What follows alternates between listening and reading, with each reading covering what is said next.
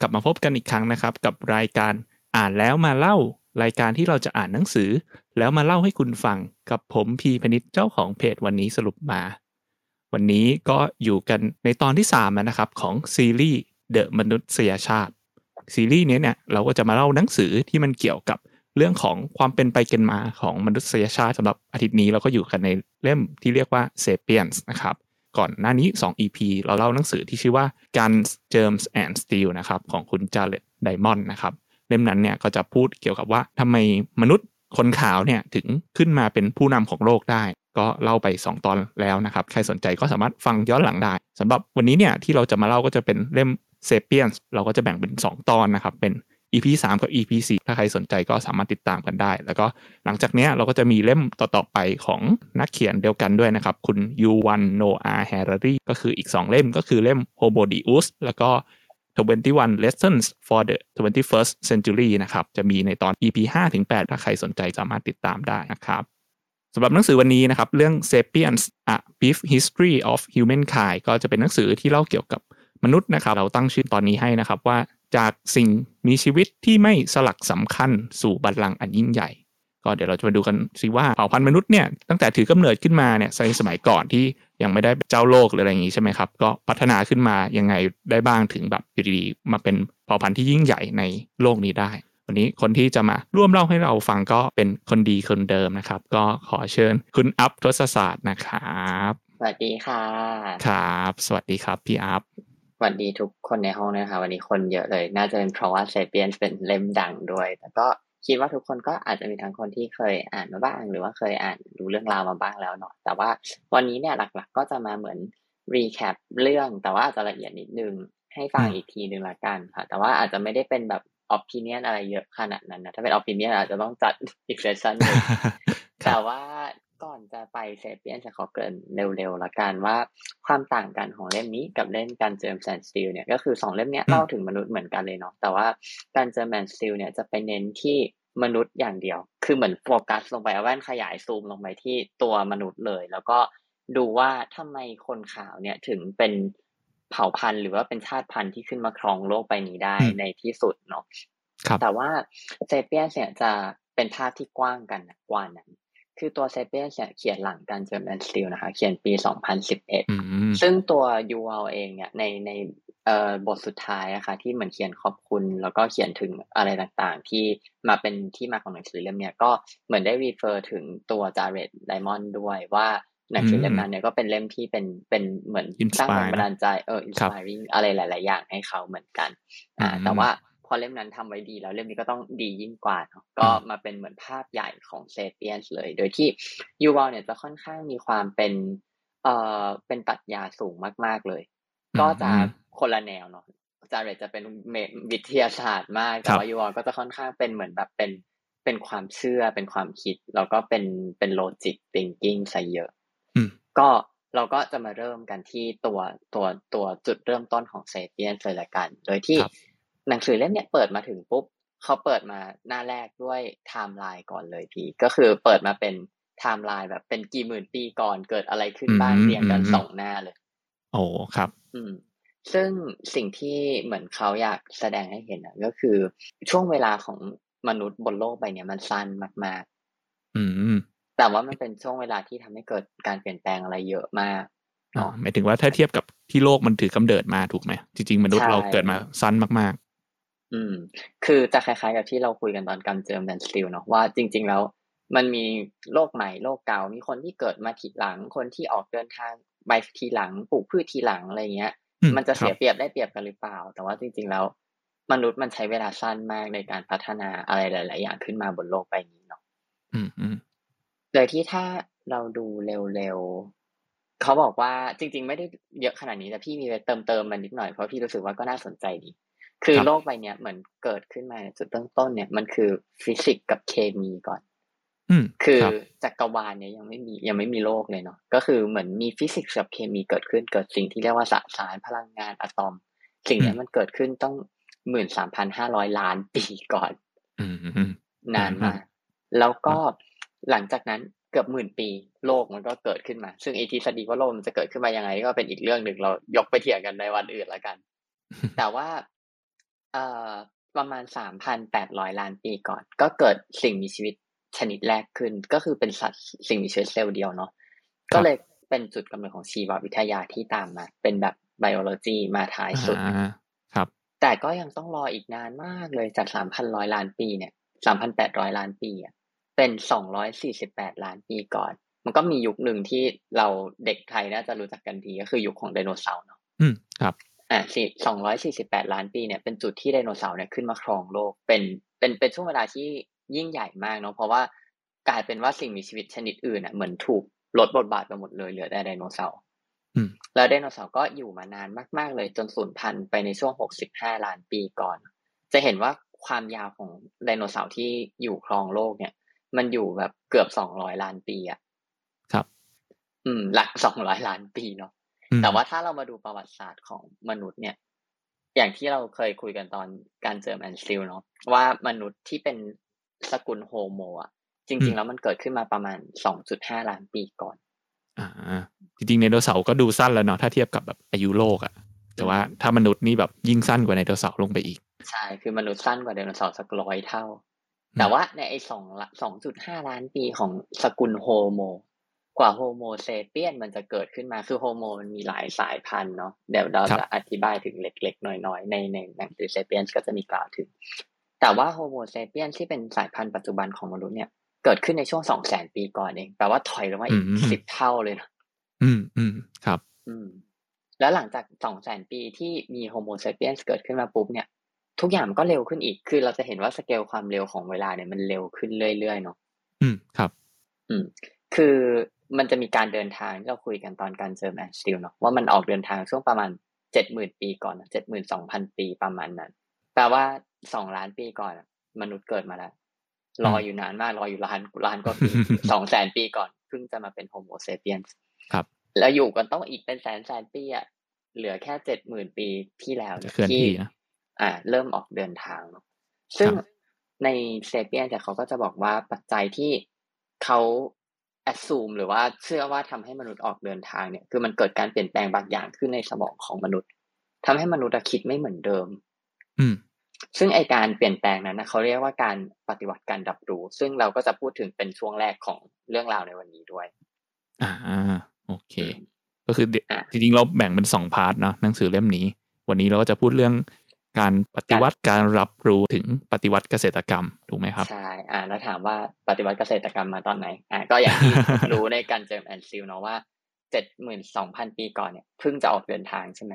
แต่กว่าจะมาเริ่มทำเกษตรกรรมจริงๆอะก็คือประมาณหมื่นปีสุดท้ายเนาะหรือว่าหมื่นสองพันปีก่อนอ่าจะเห็นว่ามันก็ช็อตเทนลงมาอีกเรื่อยๆเนาะครับ แล้วก็สุดท้ายแล้วอะมันคือแค่ช่วง สองร้อยปีก่อนนี้เองเนาะที่เพิ่งเกิดการปฏิวัติอุตสาหกรรมขึ้น อืมใช่สั้นมากแต่ว่าโลกยุคใหม่ที่คือถ้าเรามองไปเมื่อสองร้อยปีก่อนยุคแบบสงครามโลกอะเรายังรู้สึกว่าตรงนั้นโบราณมากๆเลยเนาะหรือแม้แค่แบบเราเด็กทุกวันนี้มองไปยี่สิบปีที่แล้ว ที่แม่งยังไม่มีอินเทอร์เน็ตเป็นโทรศัพท์บ้านก็รู้สึกว่าโบราณมากแล้วครับแต่พอไปเทียบกับสเกลโลกอะที่แม่งเป็นแบบเป็นแสนปีล้านปีอะก็จะเห็นว่าสิ่งเนี้ยมัน มัน amazing มาก มันไม่เคยเกิดขึ้นมาบนโลกใบนี้มาก่อน ที่จะมีความเปลี่ยนแปลงอะไรเกิดขึ้นด้วยเวลาที่เร็วมากขนาดนี้ครับงั้นจริงๆ ถ้าดูตามแนวโน้มมีแปลว่า อนาคตทุกอย่างว่าจะเปลี่ยนไปเร็วยิ่งขึ้นกว่านี้อีกใช่ไหมครับ ไม่แน่ใจ ก็เพราะว่าเนี่ยเราถ้าเราดูแบบแค่ไล่ตามที่พี่อับเล่านะตอนแรกโลกมาเกิดมานานมากแล้วไดโนเสาร์อยู่แค่ช่วงหนึ่งเอง มนุษย์อยู่ช่วงหนึ่งมนุษย์เริ่มเดินทางเจ็ดหมื่นปี มนุษย์เริ่มปฏิวัติอุตสาหกรรมเหลือสองร้อยปีเองเทคโนโลยีอินเทอร์เน็ตอะไรแบบยี่สิบปีอะไรเงี้ยอีกหน่อย เราอาจจะแบบเหลือแค่ปีเดียวหรือว่าแบบหลักเดือนก็ได้เนาะอาจจะเกิดการปฏิวัติอะไรที่แบบรวดเร็วรุนแรงมาก ก็มีความเป็นไปได้ค่ะ แต่ก็อย่างที่บอกว่าจริง ๆ แล้วพอเป็นยูวอลเนี่ยก็จะเราจะไม่ได้สามารถสรุปอะไรได้ เขาจะบอกว่าสุดท้ายแล้วเหมือนเรื่องราวที่กำลังจะเกิดเรื่องราวที่เกิดมาแล้วเนี่ยไม่ได้สามารถบอกได้ว่าจะเกิดอะไรขึ้นในอนาคต มันมันก็คือสามารถบอกได้ว่าเกิดอะไรมาแล้วบ้าง ครับอืมส่วนอนาคตเนี่ยก็มีความเป็นไปได้ แต่ว่าอาจจะไม่เป็นไปอย่างนั้นก็ได้ อืมอืมอืมครับอะงั้นเราก็มาเริ่มกันที่การปฏิบัติการดับรู้ก่อนดีกว่าว่าทำไมเซเปียนถึงออกเดินทางเนาะแล้วก็ไอการปฏิบัติการรับรู้เนี่ยเป็นสิ่งสำคัญเหมือนเป็นจิ๊กซอว์ชิ้นสำคัญเลยที่ที่ยูวอลคิดว่าเป็นจุดตัดที่ทำให้อยู่ๆโลกมันก็พัฒนาเร็วแบบก้าวกระโดดในยุคของเซเปียนของโลกเนาะครับ อืม อะโทษทีขอขอย้อนกลับไปนิดนึงว่า หนังสือเนี่ยมันจะแบ่งช่วงเวลาคือมันจะมีหลายช่วงเวลาเนาะแต่ว่าช่วงเวลาที่คิดว่าสำคัญมาก ๆ แล้วก็เหมือนเป็น big change เป็น tipping point อะที่ทำให้เกิดเหมือนถ้าไม่มีจุดนี้เกิดขึ้น ก็จะไม่มีเรื่องราวต่อไปเลยอะมันจะมีอยู่ทั้งหมดสามครั้ง ครับ ครั้งแรกก็คือการปฏิวัติการรับรู้เนี่ยแหละเนาะแล้วก็ครั้งที่สองคือการปฏิวัติเกษตรกรรม ก็คือการเพาะปลูกของมนุษย์นั่นเอง แล้วก็ครั้งที่สามเนี่ยเป็นการปฏิวัติวิทยาศาสตร์ อืมครับซึ่งวันนี้เราก็จะพูดถึงสองข้อแรกกันก่อนเนาะก็คือปฏิวัติการรับรู้แล้วก็การปฏิวัติเกษตรกรรม อืมครับอะการปฏิวัติการรับรู้เนี่ยก็คือยูวาเขาก็ย้อนไปถึงอดีตเนาะเล่าเรื่องสิ่งมีชีวิตนู่นนั่นนี่แล้วก็บอกว่า แต่ไหนแต่ไรมาโลกใบเนี้ยคือสิ่งมีชีวิตต่าง เวลามันจะเกิดพฤติกรรมใหม่ ๆ หรือว่ามันจะสร้างสรรค์เอ่ออะไรใหม่ ๆ ขึ้นมาได้อะมันทำได้ผ่านการวิวัฒนาการก็คือมันต้องเกิดการแบบผสมพันธุ์มีลูกเป็นรุ่นถัดไปคัดสรรคุณลักษณะ เช่นแบบเต่าที่มันขอยาวขึ้นเรื่อยๆหรือว่านกที่มันแบบบินได้สูงขึ้น นกที่บินไม่ได้หรือปลาที่ว่ายน้ำดังน้ำได้ขึ้นอะไรเงี้ยเหมือนทุกอย่างมันเกิดมาจากสภาพแวดล้อมที่เปลี่ยนไป ทำให้สิ่งมีชีวิตเนี่ยมันค่อย ๆ เหมือนมีวิวัฒนาการ ซึ่งในการวิวัฒนาการเนี่ย มันจำเป็นต้องทำผ่านการส่งผ่านยีนเนาะก็คือต้องผ่านการสืบพันธุ์ แล้วก็ส่งยีนต่อไปที่สิ่งมีชีวิตรุ่นถัดๆไปโลกใบนี้มันเป็นอย่างนี้มาตลอดเลย คือ ไม่เคยมีพฤติกรรมไหนที่ที่ไม่ได้ฝังอยู่ในยีนเหมือนสิ่งมีชีวิตมีพฤติกรรมแบบอินสติ้งแบบสัญชาตญาณก็คือตามแต่โปรแกรมที่ถูกตั้งไว้ในยีน ว่าเจอเสือให้วิ่งหนี เจอผักอันนี้ให้กินได้อะไรอย่างเงี้ย อืม แต่ว่าเรื่องราวเนี่ยมันก็มาเปลี่ยนไปตอนยุคของมนุษย์เนี่ยแหละเนาะเพราะว่าจริง ๆ แล้วเหมือนเมื่อก่อนอะเซเปียนอะก็ก็เป็นแค่พัฒนามาจากลิงใช่ไหมคือเป็นสัตว์เลี้ยงลูกด้วยนมที่ค่อยๆพัฒนาขึ้นมา ซึ่งเมื่อก่อนเนี่ยเราก็เป็นแค่สิ่งมีชีวิตขนาดเล็กที่อาศัยอยู่ในทุ่งหญ้าในแอฟริกาเนี่ยแหละ แล้วก็เหมือนเป็นกลุ่มขนาดไม่ใหญ่มาก โดยที่อาหารก็น่าจะเป็นพืชสัตว์ขนาดเล็กที่เราพอจะหาได้แบบเก็บของป่า สัตว์เล็กก็คือแบบกระลงกระลอกนกตัวเล็กๆ อะไรอย่างเงี้ย หรือถ้าจะได้กินสัตว์ใหญ่บ้างอะ ก็จะต้องรอคือในใน Guns Germs and Steel เนี่ยก็จะมี refer ถึงว่าอาวุธแบบช่วงแรก ๆ อุปกรณ์แรก ๆ ของมนุษย์มันเหมือนทำมาจากกระดูก ซึ่งตอนแรก ๆ ก็มีความไม่ค่อย get ว่าเอ๊ะแบบทำไมต้องใช้กระดูกไปทำอะไรนะมันดูเหมือนมันไม่ใช่มีดอะมันตัดไม่ได้มันเอาไปใช้แทง แต่มันจะไปแทงใครหรอมันอันเล็กๆอะไรอย่างเงี้ยซึ่งหลังจากที่เหมือนค้นคว้ากันไปกันมา แล้วก็ refer ข้อมูลนู่นนี่ก็คิดว่าเขาน่าจะเอากระดูกเนี่ยไปเหมือนกระเทาะกระดูกของสัตว์ใหญ่ให้แตกออก อืมครับ เพื่อที่ว่าจะได้กินไข่กระดูกที่อยู่ข้างใน อ่าน่าสนใจ อ่า ซึ่งถามว่าแล้วทำไมต้องไม่กินไข่กระดูกแบบมันอร่อยเหรออะไรเนี้ย เป็นยาสูกำลังหรือเปล่าก็คือเขาบอกว่าสมัยก่อนอะ มนุษย์น่าจะเป็นแค่แบบสิ่งมีชีวิตที่ไม่ได้อยู่ในไม่ได้มีบทบาทอะไรในในห่วงโซ่อาหารอะ คือถ้าจะได้กินสัตว์ใหญ่ก็คือต้องรอให้สิงโตมกินเนื้อเสร็จก่อนสิงโตกินเนื้อเสร็จไฮยีน่ามันก็ต้องมาแทะเนื้อที่ติดกระดูกอีกแทะเสร็จ ยังไม่หมดดีนกแรงก็ต้องลงมากินกระดูกที่เหลือจนเหลือแต่กระดูกที่ขาวจัวแล้วอะแล้วไม่มีใครสนใจเซเปียนก็คือไปกินไข่กระดูกที่อยู่ข้างในได้ ก็คือในยุคแรกเราแบบยังล่าสัตว์ไม่เป็นใช่ไหมครับ ก็คือรอกินนี่แหละ จากสัตว์อื่นๆล่าไม่ได้มากกว่า เพราะว่าอย่างที่บอกนะว่า ตามเจเนติกที่มันตั้งกันมาไว้อะเราไปล่าเขาไม่ได้ อืมครับ อืมเหมือนโดยเจเนติกเราเป็นแบบเป็นลิงกินผลไม้แล้วก็ จะวิ่งไปตี ตีมาลายมาลายก็ถีบก็คือเหมือนโดยเจเนติกแล้วเราเราไม่ได้มีสิทธิ์ไปกินเขาอะต้องพูดอย่างนี้เอ๊ะพี่สงสัยเขามีเมนชั่นไหมในหนังสือว่า แล้วจริงๆมนุษย์เริ่มกินสัตว์ตอนไหนอะไรเงี้ยหรือว่าเรากินสัตว์ตั้งนานแล้วอะไรเงี้ย อืม จริง ๆ เรากินพืชและสัตว์แหละแต่เป็นสัตว์เล็กแบบตัวเล็กๆอะไรอย่างเงี้ย อืมครับ แต่ว่ามันก็จะไม่ได้มีจุดตัดที่ชัดเจน คืออันนึงที่ยูวอลจะเขียนตลอดเลยในช่วงช่วงแรกของประวัติศาสตร์ก็คือ เขาใช้คำว่าแบบเหมือนเป็นช่วงเวลาแห่งความเงียบงันอะมันเป็นช่วงที่ประวัติศาสตร์มันมันมีไม่ครบสมบูรณ์มันหายไป เพราะว่ามันยังไม่มีการจดบันทึกเนาะคือในยุคหลังประวัติศาสตร์มันเกิดจากการที่เรามีการจดบันทึกมีการคิดตัวหนังสือแล้วใช่ไหมเราก็เลยเหมือนมีมีเรื่องราวที่ค่อนข้าง proper แต่ว่าถ้าเป็นยุคก่อนประวัติศาสตร์หรือว่ายุคก่อนจดบันทึกเนี่ย คือเราต้องหาข้อมูลจากสิ่งที่มันหลงเหลืออยู่เป็นฟอสซิลเป็นกระดูกเป็นนู่นนั่นนี่ แต่ว่าจริง ๆ แล้วมันไม่ใช่ทุกอย่างที่มันจะเหลือไปเป็นฟอสซิลได้ ครับพอสมมติคนตายก็เหลือแค่กระดูกเนื้อเยื่งเนื้อเยื่อมันก็หายไปหมดเนาะแต่ว่าในอดีตอุปกรณ์ส่วนใหญ่ของเราคือมันจะมียุคที่เรียกกันว่ายุคแรกของมนุษย์มันคือยุคหินใช่ไหมเป็น Stone Age แต่จริง ๆ แล้วเขาเชื่อกันว่าอุปกรณ์ส่วนใหญ่ในยุคนั้นมันคือเป็นไม้แหละ คือมันก็ควรจะเรียกว่า wood age หรือเปล่า แต่ว่าพอดีตอนตอนก่อนขุดอาจจะยังไม่ไม่ทันคิด เห็นว่ามีหินเยอะก็เลยตั้งว่า stone age แต่ว่ามันก็เป็นอุปกรณ์ที่เป็นไม้ แต่พอมันเป็นไม้มันก็หายไปไงอืมครับ มันไม่เหลือเป็นฟอสซิลก็เลยแบบว่าไม่มีใครรู้ว่าจริง ๆ แล้ว ไอของหน้าตาแบบเนี้ย มันอาจจะมีส่วนประกอบอื่นๆอะ ที่ที่มันหายไปในในช่วงประวัติศาสตร์นั้นแล้วเราก็ไม่รู้ว่าจริงๆอันนี้มันใช้ทำอะไรกันแน่อืมครับ เขาก็เลยบอกว่ามันเป็นเรื่องที่ คาดเดาได้ยากมากว่าจริงๆเราเกิดอะไรขึ้นในช่วงนั้น มันมีแต่ assumption มีแต่ความ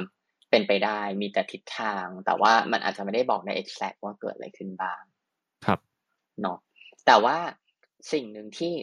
เปลี่ยนไปก็คือไอไอ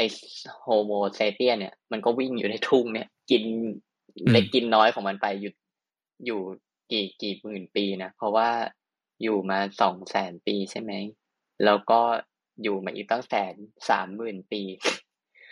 Homo Sapiens ก็อยู่กันมานานมากเนาะก็เริ่มมีการแบบเฮ้ยมีการใช้ฟงใช้ไฟเกิดขึ้น เริ่มแบบเหมือนเริ่มทำอะไรได้มากขึ้น แล้วจุดตัดมันก็คือช่วงประมาณเจ็ดหมื่นปีก่อน ที่เขาเชื่อกันว่ามันมีมีเหตุการณ์ที่แปลกใหม่เกิดขึ้น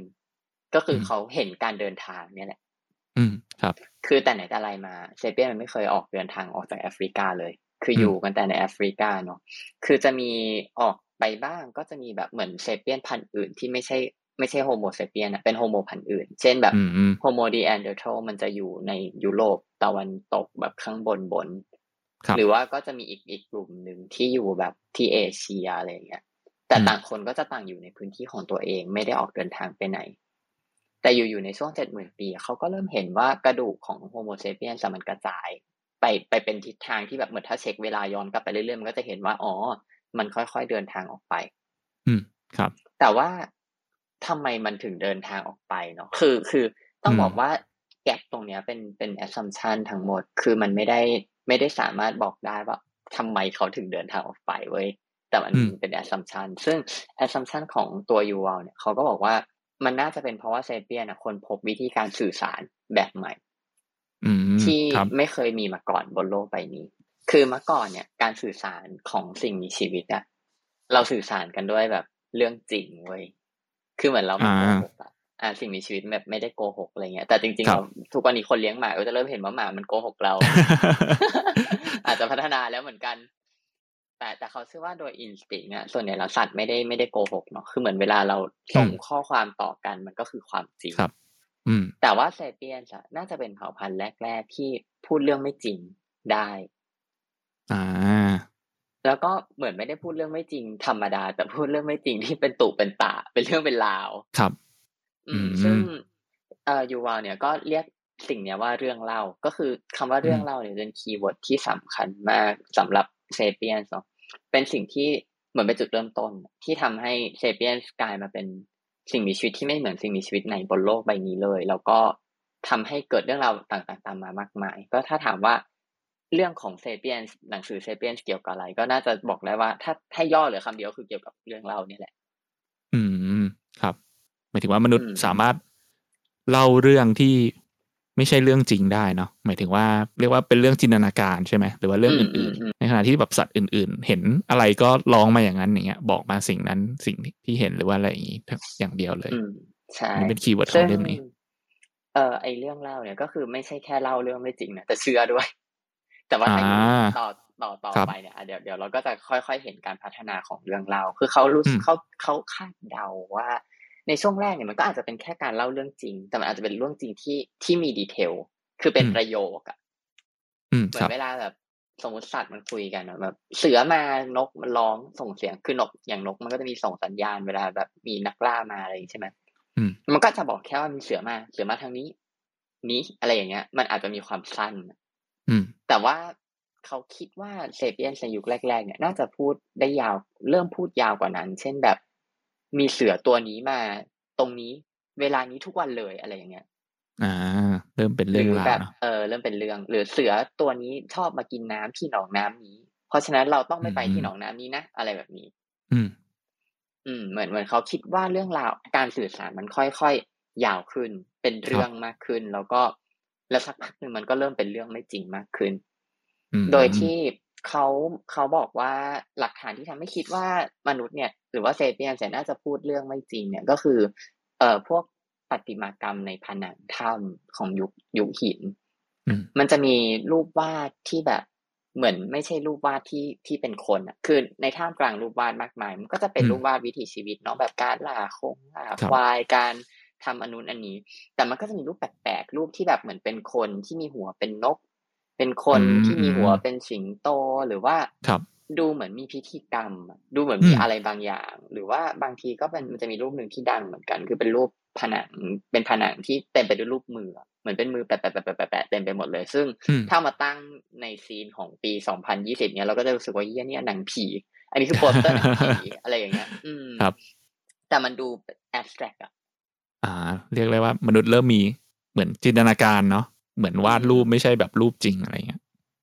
ใช่ก็คือเขาเขาก็เลยคิดว่า ไอไอเรื่องราว อันเนี้ยแหละ มันคือจุดเริ่มต้นของการเปลี่ยนแปลง เพราะว่าพอเราคิดถึงเรื่องที่มันไม่จริงได้อะอืมมันก็เลยเหมือนเป็นจุดเริ่มต้นที่ทำให้เราเชื่อว่า เอ่อเหตุการณ์ที่เป็นอยู่ในทุกวันเนี้ยมันอาจจะเป็นอีกแบบหนึ่งก็ได้ อืมครับ เออเหมือนเหมือนเหมือนจากเดิมเราพูดแต่เรื่องจริงใช่ปะเราก็จะอืมรู้เหมือนเราจะสมองเราจะอยู่แต่กับ สิ่งที่มันเกิดขึ้นในทุกๆวันอืมแต่พอเราเริ่มพูดเรื่องไม่จริง เริ่มพูดเรื่องที่ตอนนี้มันยังไม่ไม่อยู่จริงไม่มีอยู่จริง เราก็อืมอาจจะรู้สึกว่ามันอาจจะมีจริงก็ได้ข้างนอกนั้น อืมครับ หรือมมันอาจจะมีจริงก็ได้ แต่เรายังทำไม่เป็นอะไรอย่างเงี้ยอ่าครับ เออ มันเหมือนไปทริกเกอร์ให้มนุษย์ค่อยๆแบบทำในสิ่งที่ไม่เคยทำมาก่อน อืมอืม ก็เลยเริ่มประดิษฐ์อุปกรณ์ต่างๆ เช่นแบบ ไม่เคยจุดไฟได้ แต่แบบเฮ้ยมันน่าจะจุดไฟได้ มันต้องมีเทพเจ้าที่จุดจุดไฟได้อะไรเงี้ย สมมุติ อืมมันก็เลยอยู่ๆมันก็คิดไปคิดมามันก็จุดไฟได้อ้าวหรือไม่เคยแบบล่าสัตว์ได้อะไรเงี้ยอืมแต่มันก็อาจจะคิดว่ามันล่าได้ด้วยอืมอะไรอืมบ้างเลย ก็อาจจะค่อยๆค่อยๆจูดไป แต่ครับว่าจริง ๆ ปัจจัยที่สำคัญมากอีกอย่างหนึ่งที่ทำให้ เรื่องเล่าแล้วก็เรื่องไม่จริงของมนุษย์เนี่ย มันทำให้กลุ่มเซเปียนส์แข็งแกร่งขึ้นก็คือ เหมือนเขาเขามองว่าเซเปียนส์เนี่ย มันผูกสัมพันธ์กันเป็นกลุ่มได้ดี เพราะว่าเป็นสิ่งมีชีวิตที่ขี้นินทา อ่าโหตั้งแต่โบราณแล้วครับเนี่ยตั้งแต่โบราณ เหมือนเขาเขาบอกว่าเซเปียนน่าจะพูดกันเรื่องความสัมพันธ์ของคนในกลุ่มอืมแบบ นี่ฉันชอบคนนี้ ฉันไม่ชอบคนนั้น คนนั้นเก่งคนนั้นดีอะไรอย่างเงี้ย ซึ่งพอมันเป็นการพูดเรื่องพวกเนี้ยไปเรื่อยๆอะกลุ่มมันก็เลยเหมือนแข็งแรงขึ้น เหมือนเหมือนเหมือน มันอยู่ร่วมกันได้มากขึ้น อืม เหมือนพอเราเราเริ่มรู้จักคนในกลุ่มแบบ รู้จักนิสัยใจคอมากขึ้น ต่อให้มันจะมีจุดที่ไม่ถูกกันบ้าง มันก็คงหาทางอยู่ร่วมกันได้ไปเองอะกลุ่มมันก็ค่อยๆใหญ่ขึ้นใหญ่ขึ้นครับความร่วมมือมันก็ค่อยๆมีมากขึ้น มันก็เลยทำให้ เหมือนจากเดิมที่ไม่เคยล่าสัตว์ได้อะพอมันมีอุปกรณ์ที่ใช้ล่าสัตว์ได้ แล้วก็รวมกลุ่มกันทำงานเป็นทีมได้ มันก็เลยเริ่มล่าสัตว์ได้อืมครับแต่ต้องพูดอีกครั้งหนึ่งว่าทั้งหมดนี้เป็น assumption อ๋อโอเคครับ อืม เป็นเป็น assumption ที่คิดว่าน่าจะเป็นแบบนี้ก็เลยเกิดอืมเหตุการณ์แบบนั้นต่อไปอะไรเงี้ย ครับ แต่ทีนี้พอเซเปียนล่าสัตว์ได้อะแล้วพอเซเปียนเริ่มออกเดินทางออกไปจาก ทุ่ง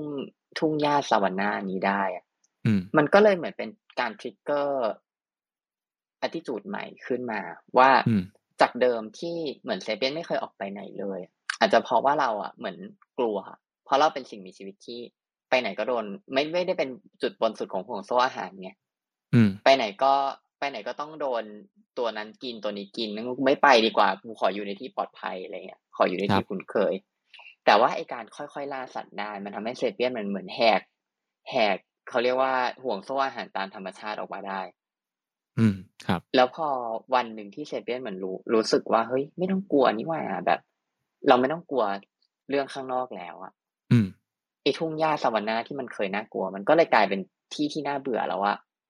อืมแบบเอ้ยก็เนี่ยรู้หมดแล้วอะตัวนี้ก็กินแล้วตัวนั้นก็กินแล้วอะอืมไปดูเริ่มจินตนาการไปถึงข้างนอกเนาะ เออเผื่อมีตัวอย่างอื่นให้กิน อาจจะเป็นแบบนั้น ก็ก็เลยเดินทางออกไปข้างนอกเนาะทีนี้อืมอ่าพอมาถึงตรงนี้ปุ๊บเราไปเปรียบเทียบกับสิ่งที่เกิดขึ้นในอดีต ตลอดช่วงหลายล้านปีที่ผ่านมา จะเห็นว่า เรากลับมาที่เรื่องพฤติกรรมเนาะคือ ปกติเราพฤติกรรมของสัตว์อะมันจะเกิดขึ้นก็ต่อเมื่อมันมีการเปลี่ยนแปลงทางเจเนติก หรือว่ามีการถ่ายทอดยีน เช่นแบบ หมาที่เชื่อง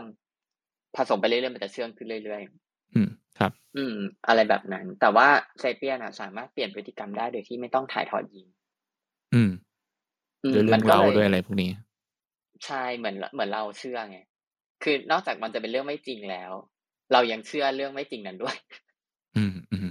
เราก็เลยเปลี่ยนพฤติกรรมตามเรื่องที่เราเชื่อ อืมอืมแล้วเราก็เลยกลายเป็นสิ่งมีชีวิต ชนิดแรกที่เหมือนวิวัฒนาการได้โดยที่ไม่ต้องวิวัฒนาการ อืมครับ หมายถึงว่าด้วยสามารถวิวัฒนาการด้วยจินตนาการได้ไหมด้วยเรื่องที่มันไม่จริงอืมหรืออะไรอย่างเงี้ยอืมจะจะเรียกอย่างนั้นก็ได้ ก็คือเราเราวิวัฒนาการด้วยจินตนาการเนอะในขณะที่สิ่งมีชีวิตอื่นต้องวิวัฒนาการด้วยชีววิทยา อืมครับ อืม ทีนี้ก็พออ่านถึงตรงเนี้ยก็ก็เลยไปไปย้อนดูไอ้ไทม์ไลน์เมื่อกี้เนาะแล้วก็ตอนอ่านก็เลยรู้สึกว่าเอออีกปัจจัยหนึ่งที่ทำให้โลกมันหมุนเร็วขึ้นเรื่อยๆ อาจจะเพราะว่า ช่วงชีวิตของสิ่งมีชีวิตมันสั้นลงด้วย ครับ คือมปกติมันต้องถ่ายทอดนิสัยใหม่ไปตามตามยีนที่พัฒนาไปเรื่อยๆใช่ไหมแต่ถ้าเราย้อนไปดูยุคไดโนเสาร์อย่างเงี้ยที่มันอยู่กันเป็นแบบร้อยล้านปีอะอืมเราก็ตัวหนึ่งมันก็น่าจะอายุนานอยู่เหมือนกัน อืมอืมครับ เออเพราะฉะนั้นกว่ามันจะมีลูกกว่าลูก มันจะโตกว่าลูกมันจะโตขึ้นมาอืมแล้วถ่ายทอดยีนไปอีกอะไรอย่างเงี้ยอืมันมก็คงใช้เวลานานมากอะแล้วมันก็เลยไม่ไปไหนอะอืม อืมครับแต่พอมาเป็นยุคสัตว์เลี้ยงลูกด้วยนมอะสัตว์เลี้ยงลูกด้วยนมมันช่วงชีวิตสั้นกว่าใช่ไหมอืมมันก็เลยเหมือนอาจจะพัฒนาเร็วกว่า มีตัวอะไรใหม่ ๆ โผล่มาที่แบบจะตัวที่อยู่ในน้ำขึ้นมาเป็นตัวที่อยู่บนบกขึ้นมาเป็นตัวที่อยู่ในอากาศอะไรอย่างเงี้ยครับอาจจะเพราะว่าช่วงชีวิตมันสั้นกว่าเยอะด้วย มันจะคล้ายๆเรื่องแอปเปิลกับข้าวสาลีที่เราคุยกันในการเจอแมนสติลเลย อืมครับ อืมอืมจำได้ใช่ไหมที่แบบเหมือนทำไมต้องเป็นต้องเป็น ข้าวเนาะที่มนุษย์เอามากินเป็นอันแรก เพราะว่าช่วงชีวิตมันสั้นอะมันก็เลย evolve ได้ไวอืมครับอืมอืมอ่าแต่ว่ามนุษย์ก็เซเปียนเนี่ยก็เป็นสิ่งมีชีวิตตัวแรกเนาะที่แหกแหกทุกกฎธรรมชาติ evolve ตัวเองได้โดยไม่ต้องส่งผ่านยีนครับ เป็นเรื่องเรา อืม ทีนี้ก็ช่วงเนี้ยก็จะเป็นเอ่อเนื้อหาที่ทับซ้อนกับการเจอแมนซิลละก็จะมีดีเทลคล้ายๆกันแหละ ก็คือพอเซเปียนออกเดินทางไปปุ๊บ เราก็เริ่มออกเดินทางไปทางตะวันออกเฉียงใต้เนาะแล้วเราก็ข้ามมหาสมุทรไปตั้งรกรากที่หมู่เกาะโพลินีเซียได้ ก็คือคแถรับวแถวๆออสเตรเลียถูกไหมอืมโดยที่เราไม่ต้องมีวัฒนาการครีบกับเหงือกก็ได้ปกติถ้าเราจะข้ามมหาสมุทรเราต้องเป็นปลาถูกไหมแต่ว่าอันนี้เราข้ามไปได้โดยที่เราไม่ต้องวิวัฒนาการอืมเนาะครับแล้วเซเปียนยุคถัดมาก็เนาะเดินทางบนอากาศได้โดยที่ไม่ต้องมีปีกเพราะเราสร้างอืมเครื่องบินใช่ไหมครับ เราก็เราก็เดินทางได้ไปถึงนอกโลกเลยเนาะอืมแล้วก็สุดท้ายอันนี้ล่าสุดเลยเรา เราเหมือนกำลังจะเดินทางออกไปอีกมิติหนึ่งแล้วเนาะเพราะว่าเรากำลังเรากำลังเมตาเวิร์สกันใช่ไหมครับ เป็นสุดยอดจินตนาการขึ้นไปอีกตอนนี้ เราอืมเพราะฉะนั้นเราอาจจะโดยที่วิวัฒนาการได้เร็วขึ้นอีกโดยที่ทั้งหมดนั้นอะตั้งแต่ที่เรายังเป็นแบบสิ่งมีชีวิตที่อยู่บนบกอะจนข้ามน้ำข้ามอากาศข้ามทะเลข้ามอวกาศจนข้ามมิติกันแล้วอะ เราก็อืมยังไม่ได้มีคุณสมบัติทางชีววิทยาอะไรที่ต่างไปจากเมื่อหลายหมื่นปีที่แล้วนะอืมอืมครับ อืม มันก็เลยเป็นสิ่งที่ทำให้เราอะพิเศษกว่าสิ่งมีชีวิตตัวไหนๆบนบนโลกใบนี้แหละอืมอืมเนาะแล้วก็ยูวอลเนี่ยเขาก็เล่าถึงเรื่องราวเดียวกันแหละ กับที่การเจอแมนสติลเล่าแต่ว่าการเจอแมนสติลเนี่ยเอาไปสปินต่อเป็นเป็นเหตุผลที่คนข่าวขึ้นมาครองโลกเนาะก็คือ e homo sapiens เนี่ยมันเป็นสายพันธุ์ที่ไม่ว่าจะย่างเท้าไปที่ไหนเนี่ย ก็ชิบหายทุกที่ไปครับ อืม ก็เป็นเป็นเผ่าพันธุ์ที่ ไม่ว่าเราจะเดินไปทางไหนเนี่ย มันก็จะเกิดการสูญพันธุ์ครั้งใหญ่ทุกครั้งไป ไม่ใช่แค่ยุคนี้เนาะที่มาโลกลงโลกร้อนน้ำท่วมน้ำกันมาตั้งนานแล้วตั้งแต่ตอนไปออสเตรเลีย แล้วก็พวกสัตว์มีหน้าท้องกระเป๋าหน้าท้องในออสเตรเลียก็คือสูญพันธุ์หมดทั้งเกาะทั้งทวีปเนาะพอมาที่ ยุโรปเนี่ย ในยุโรปเนี่ยแมมมอธก็สูญพันธุ์ไปเหมือนกันแต่ว่ามันไม่ใช่แค่แมมมอธแล้วทีเนี้ยมันมีนีแอนเดอร์ทัลด้วยก็คือโฮโมนีแอนเดอร์ทัลหรือว่าเป็นเซเปียนอีกสายพันธุ์หนึ่งก็สูญพันธุ์ไปด้วย หมายความว่าเราไม่ได้ไม่ได้ตีแค่สัตว์นะเราก็ตีเซเปียนพันธุ์เพื่อนมันโฮโมพันธุ์เพื่อนพันธุ์อื่นด้วยเออเพราะเราก็รู้สึกว่ามันไม่ได้ต่างกันเท่าไหร่เราก็คงเห็นว่าเขาเป็นลิงเราก็เป็นลิง มันก็เป็นลิงไหนตีมันสักหน่อยสิ แต่ว่าถ้าไปมันจะมีทฤษฎีเก่าๆเลยนะคือในในหนังสือเซเปียนเนี่ยมันก็จะมีรูปของโฮโมสายพันธุ์ต่าง ๆ ให้ดู คือต้องบอกว่าโฮโมนีแอนเดอร์ทัลอะหน้าเหมือนคนยุโรปมาก อืมครับ เหมือนแบบตกใจอะคือผิวขาวตาโตอะไรเงี้ย อืม แล้วก็แล้วก็ดูเป็นมนุษย์มากกว่าโฮโมเซเปียนซะซ้ำคือโฮโมเซเปียนจะดูค่อนไปทางแอฟริกันมากๆอะดูดูแบบเป็นแบบคนผิวดำแบบแอฟริกันเลยอะแต่ว่า มันก็มี theory เก่าเว้ยว่าแบบ theory ยุคที่แบบว่าเอ่อสงครามโลกเนาะที่บอกว่าคนขาวเป็นคนที่มียีนที่ดีกว่า อืม อะไรแบบนั้น เออ ซึ่งอาจจะด้วยความที่เขาก็มีความเชื่อว่า บางทีมันอาจจะมีการข้ามเผ่าพันธุ์กันแบบเหมือนเหมือนสืบเชื้อสายผสมพันธุ์กันระหว่างนีแอนเดอร์ทัลกับเซเปียนเนาะแล้วเขาก็เชื่อว่าเพราะนีแอนเดอร์ทัลอะเป็นโฮโมที่ตัวใหญ่กว่า แล้วจริง ๆ ขนาดกะโหลก และสมองก็ใหญ่กว่าด้วยอะไรอย่างเงี้ยแต่ตายไปหมดแล้วนะเออแต่เขาก็เชื่อว่าเฮ้ยจริง ๆ ยีนนีแอนเดอร์ทัลมันดีไงมันผสมกับเซเปียนก็ได้เป็น superhuman แบบชาวยุโรปขึ้นมาอะไรแบบนี้ อืมแต่ว่าสุดท้ายแล้วมันก็พอวิทยาวิทยาการทางวิทยาศาสตร์มันถึงจุดหนึ่งที่เรา extract gene กันได้แล้วอะเราก็เลยค้นพบว่าไม่น่าจะใช่คือไม่ไม่น่าจะมีการผสมข้ามสายพันธุ์ระหว่างโฮโมแต่ละตระกูลเกิดขึ้นถึงแม้ว่า มันจะมียีนของนีแอนเดอร์ทัลบางบางส่วนแบบอยู่อยู่ในคนยุโรปจริง ๆ ก็ตาม แต่เขาเชื่อว่ามันอาจจะเป็นการพัฒนากลายพันธุ์ในตัวเองเหมือนยีนยีนดิไปทางนั้นมากกว่า ครับ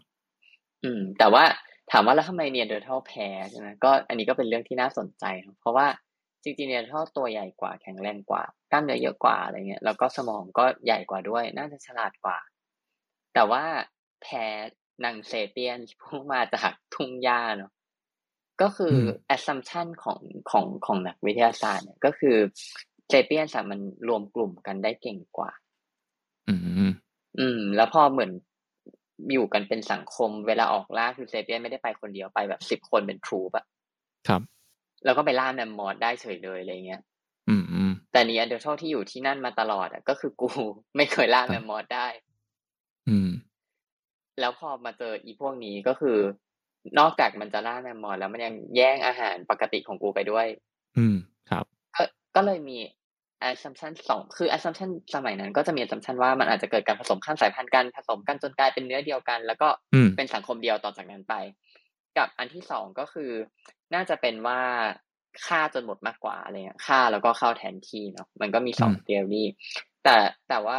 เขาก็คิดว่าน่าจะเป็น theory หลังมากกว่า เพราะว่าโดย nature ของสิ่งมีชีวิตแล้วเนี่ยเราก็ไม่ค่อยมิกกับกับสายพันธุ์อื่นเราก็มักจะมักจะฆ่าล้างเขาไปให้หมดมากกว่า ครับ อืม ซึ่งมันก็จะมียุคเก่าๆเนาะเวลาเขาไปแบบขุดคนซากกระดูกอะไรมาดูแบบมันก็จะมีบางบางกลุ่มที่แบบอ้าวนี่ก็ดูไม่ได้มีแผลที่กระดูกนี่เหมือนก็ดูดูตาย เพราะแบบด้วยอาการอย่างอื่น ไม่ได้บาดเจ็บจนตายอะไรเงี้ย แต่ว่าพอพิจารณาต่อไปเรื่อยๆ คือจริง ๆ มันก็อาจจะเป็นไปได้ว่า คือเวลามีการสู้รบกันเกิดขึ้นน่ะ มันก็อาจจะไม่ได้ฆ่ากันยกเผ่า แต่ว่ามันคือแบบอะสู้กันนักรบสู้กัน แล้วพอนักรบตายปุ๊บอีเผ่าที่แพ้มันก็ต้องหนี แต่พอหนีไปเรื่อยๆมันก็จะถูกขับออกไปจากพื้นที่ที่อุดมสมบูรณ์แล้วก็หากินได้อะไรเงี้ยแล้วก็ไปอยู่ในที่สุดท้ายก็อดตาย แต่ว่าพอไปดูกระดูกอะมันมันก็เหมือนตายธรรมชาติตายอืมเออ แต่ว่ามันไม่รู้ด้วยซ้ำว่าอดตาย อาจจะป่วยอะไรอย่างเงี้ยเออคือตายตายด้วยอะไรไม่รู้รู้แต่ที่กระดูกไม่มีแผลอืมอืม ก็เลยก็เลยเป็น อันนี้ก็ต้องต้องบอกว่าทั้งหมดเป็น assumption อยู่ดี ก็คือยังเป็นความลับเนาะที่เราไม่รู้ว่าทำไมเนี่ยเดเทลถึงหายไป แต่ว่าสิ่งที่เรารู้ก็คือ เขาไม่ได้รวมกลุ่มกันเยอะๆเขาไม่ได้มีการล่าสัตว์ใหญ่เป็นกิจวัตรเหมือนอีพวกเซเปียนที่ครับ อืม อะไรแบบนั้น เดี๋ยวนะ ซึ่งข้อมูลทั้งหมดนี้มันอยู่ในหนังสือเล่มนี้ถูกไหมพี่ครับ ใช่ใช่ใช่ใช่ใช่อ่า ก็คือเขาเล่าทั้งหมดเลย แต่ว่าเขาก็สรุปว่าเออทั้งหมดก็ยังเป็น assumption อยู่เพราะว่าเราไม่ได้มีหลักฐานเพียงพอทั้งหมดที่จะแบบใช่ฟันธงคือคือกันก็จะมีบางบาง part ก็จะมีเป็นอย่างถ้าสมมติไปเจอว่า เอ้ย มีกระดูกรวมกลุ่มกันเยอะอะไรเงี้ยอันนี้เป็น fact เนาะก็คือเป็นสิ่งที่เจอจริงๆแต่ว่าทำไมนีแอนเดอร์ทัลถึงแพ้แล้วหายไปเนี่ยเป็น assumption อืมครับ เออ แล้วก็อ่าหลังจากนีแอนเดอร์ทัลขิตไปแล้วใช่ไหม คุณเซเปียนเขาก็ไปอเมริกาต่อเนาะอย่างที่เรารู้กันช่วงประมาณหมื่นสองพันปีสุดท้ายเนาะแล้วพวกสล็อตยักษ์กับเสือเขี้ยวดาบในอเมริกาก็ขิตตามพี่เขาไป ครับ แล้วก็สุดท้ายเลยก็คือเหมือนโฮโมสกุลสุดท้ายเนาะที่ที่ที่อยู่ก่อนที่จะเหลือแค่เซเปียนส์อะชื่อว่าโฮโมฟลอเรเซียนซิสอืมซึ่งอยู่แถวแถวๆอินโดนีเซีย ครับ อ่า ก็คือ เจอกระดูกว่า อันนี้เป็นกระดูกที่ใหม่ที่สุดเท่าที่จะเจอได้แล้วอะของโฮโมอื่นที่ไม่ใช่เซเปียน อืม ก็แปลว่าเออพี่เขาได้ขิตเป็นคนสุดท้ายเนาะอืมแต่ว่าหลังจากที่โฮโมวงอื่นคนสุดท้ายสูญพันธุ์ไปอะมันก็หมายความว่า โลกใบนี้ก็เหลือแต่เซเปียนที่ขึ้นมาเป็น apex predator ละอืมครับ อืม แล้วก็แล้วก็กลายเป็นว่าเซเปียนกระโดดขึ้นมา ครองโลกได้โดยสมบูรณ์เนาะโดยที่ไม่ได้ผ่าน กระบวนการทางชีววิทยาเหมือนสิ่งมีชีวิตอื่นอืมครับ จริงๆตามอย่างนี้คือหมายความว่าจริงๆแล้วโฮโมอย่างอื่นเนี่ย สายพันธุ์อื่นที่ไม่ใช่เซเปียนส์อะเขาไม่ได้เดินทางเลยใช่ไหมพี่ครับๆถูกไหมใช่เขาอยู่กับที่น้อยน้อยกว่ามากอืมอืมมีแต่แบบเซเปียนที่แบบ โอเค ที่บอกว่ามาจากเรื่องเราเนาะเรื่องเรามีเล่าเรื่องกันมีทำอะไรก็ทำอะไรเป็นแบบหมู่คณะมากขึ้น แล้วก็เริ่มเดินทางออกไปข้างนอกเนาะแล้วก็แบบกลายเป็นว่าไป ทำลายเผ่าอื่นหมดเลยอะไรเงี้ยแล้วก็ครองโลกขึ้นมาๆอืม แต่ต้องบอกว่ามันมันจะไม่คือคือต้องบอกว่ามาก่อนประชากรโฮโมอะมันไม่ได้เยอะ คือเหมือนมันก็เป็นสิ่งมีชีวิตก็จะก็จะอยู่ตามที่ต่างๆ เหมือนเหมือนเป็นลิงฝูงหนึ่งอะไรเงี้ยอืมครับเออซึ่งซึ่งถ้าเราเข้าไปดูในป่าใช่ไหมคือในป่าสิ่งมีชีวิตไม่ได้แน่นอะ มันคือแบบ อืมอยู่กันหลวมๆ เพราะฉะนั้นอืมไอไอโฮโม มันก็อยู่กันหลวมๆเหมือนกันครับคือมันมีแค่อีเซเปียนนี่แหละ ที่มันเหมือนขยายตัวมากขึ้นมากขึ้นมากขึ้น จนกลายเป็นว่า เหมือนพอกวาดไปเจอกระดูก แม่งก็เป็นกระดูกเซเปียนไปเยอะแล้วอะไรอย่างเงี้ย ครับ อืมอือืมมมันก็มันก็จะมันก็จะมีความรู้สึกว่าถ้าเทียบกับเซเปียนอะ มันก็เป็นเผ่าพันธุ์ที่มีนิดเดียวอะไรเงี้ย แต่ว่าในยุคเริ่มแรกมันก็คือทุกคนก็น่าจะมีนิดเดียวเหมือนเหมือนกัน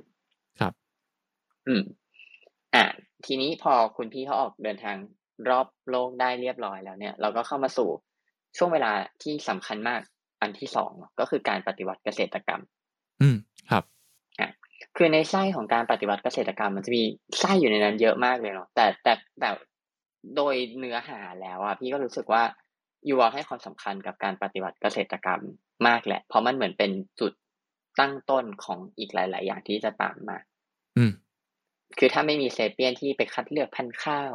และพันธุ์บัวในวันนั้นมาทำการเกษตรอะ มันเรื่องราวมันจะเปลี่ยนไปอีกทิศทางหนึ่งอืมครับซึ่งอะก็คือประมาณช่วงหมื่นสองพันปีสุดท้ายเนาะของประวัติศาสตร์เซเปียนเนี่ยก็ไปค้นพบวิธีการคัดเลือกพันธุ์พืชและสัตว์อะไรอย่างเงี้ย ซึ่งอันนี้ก็คือเราอ่านกันอย่างเมามันกันมาแล้วเนาะในการเจอแมนส l ลคือถ้าครับใคร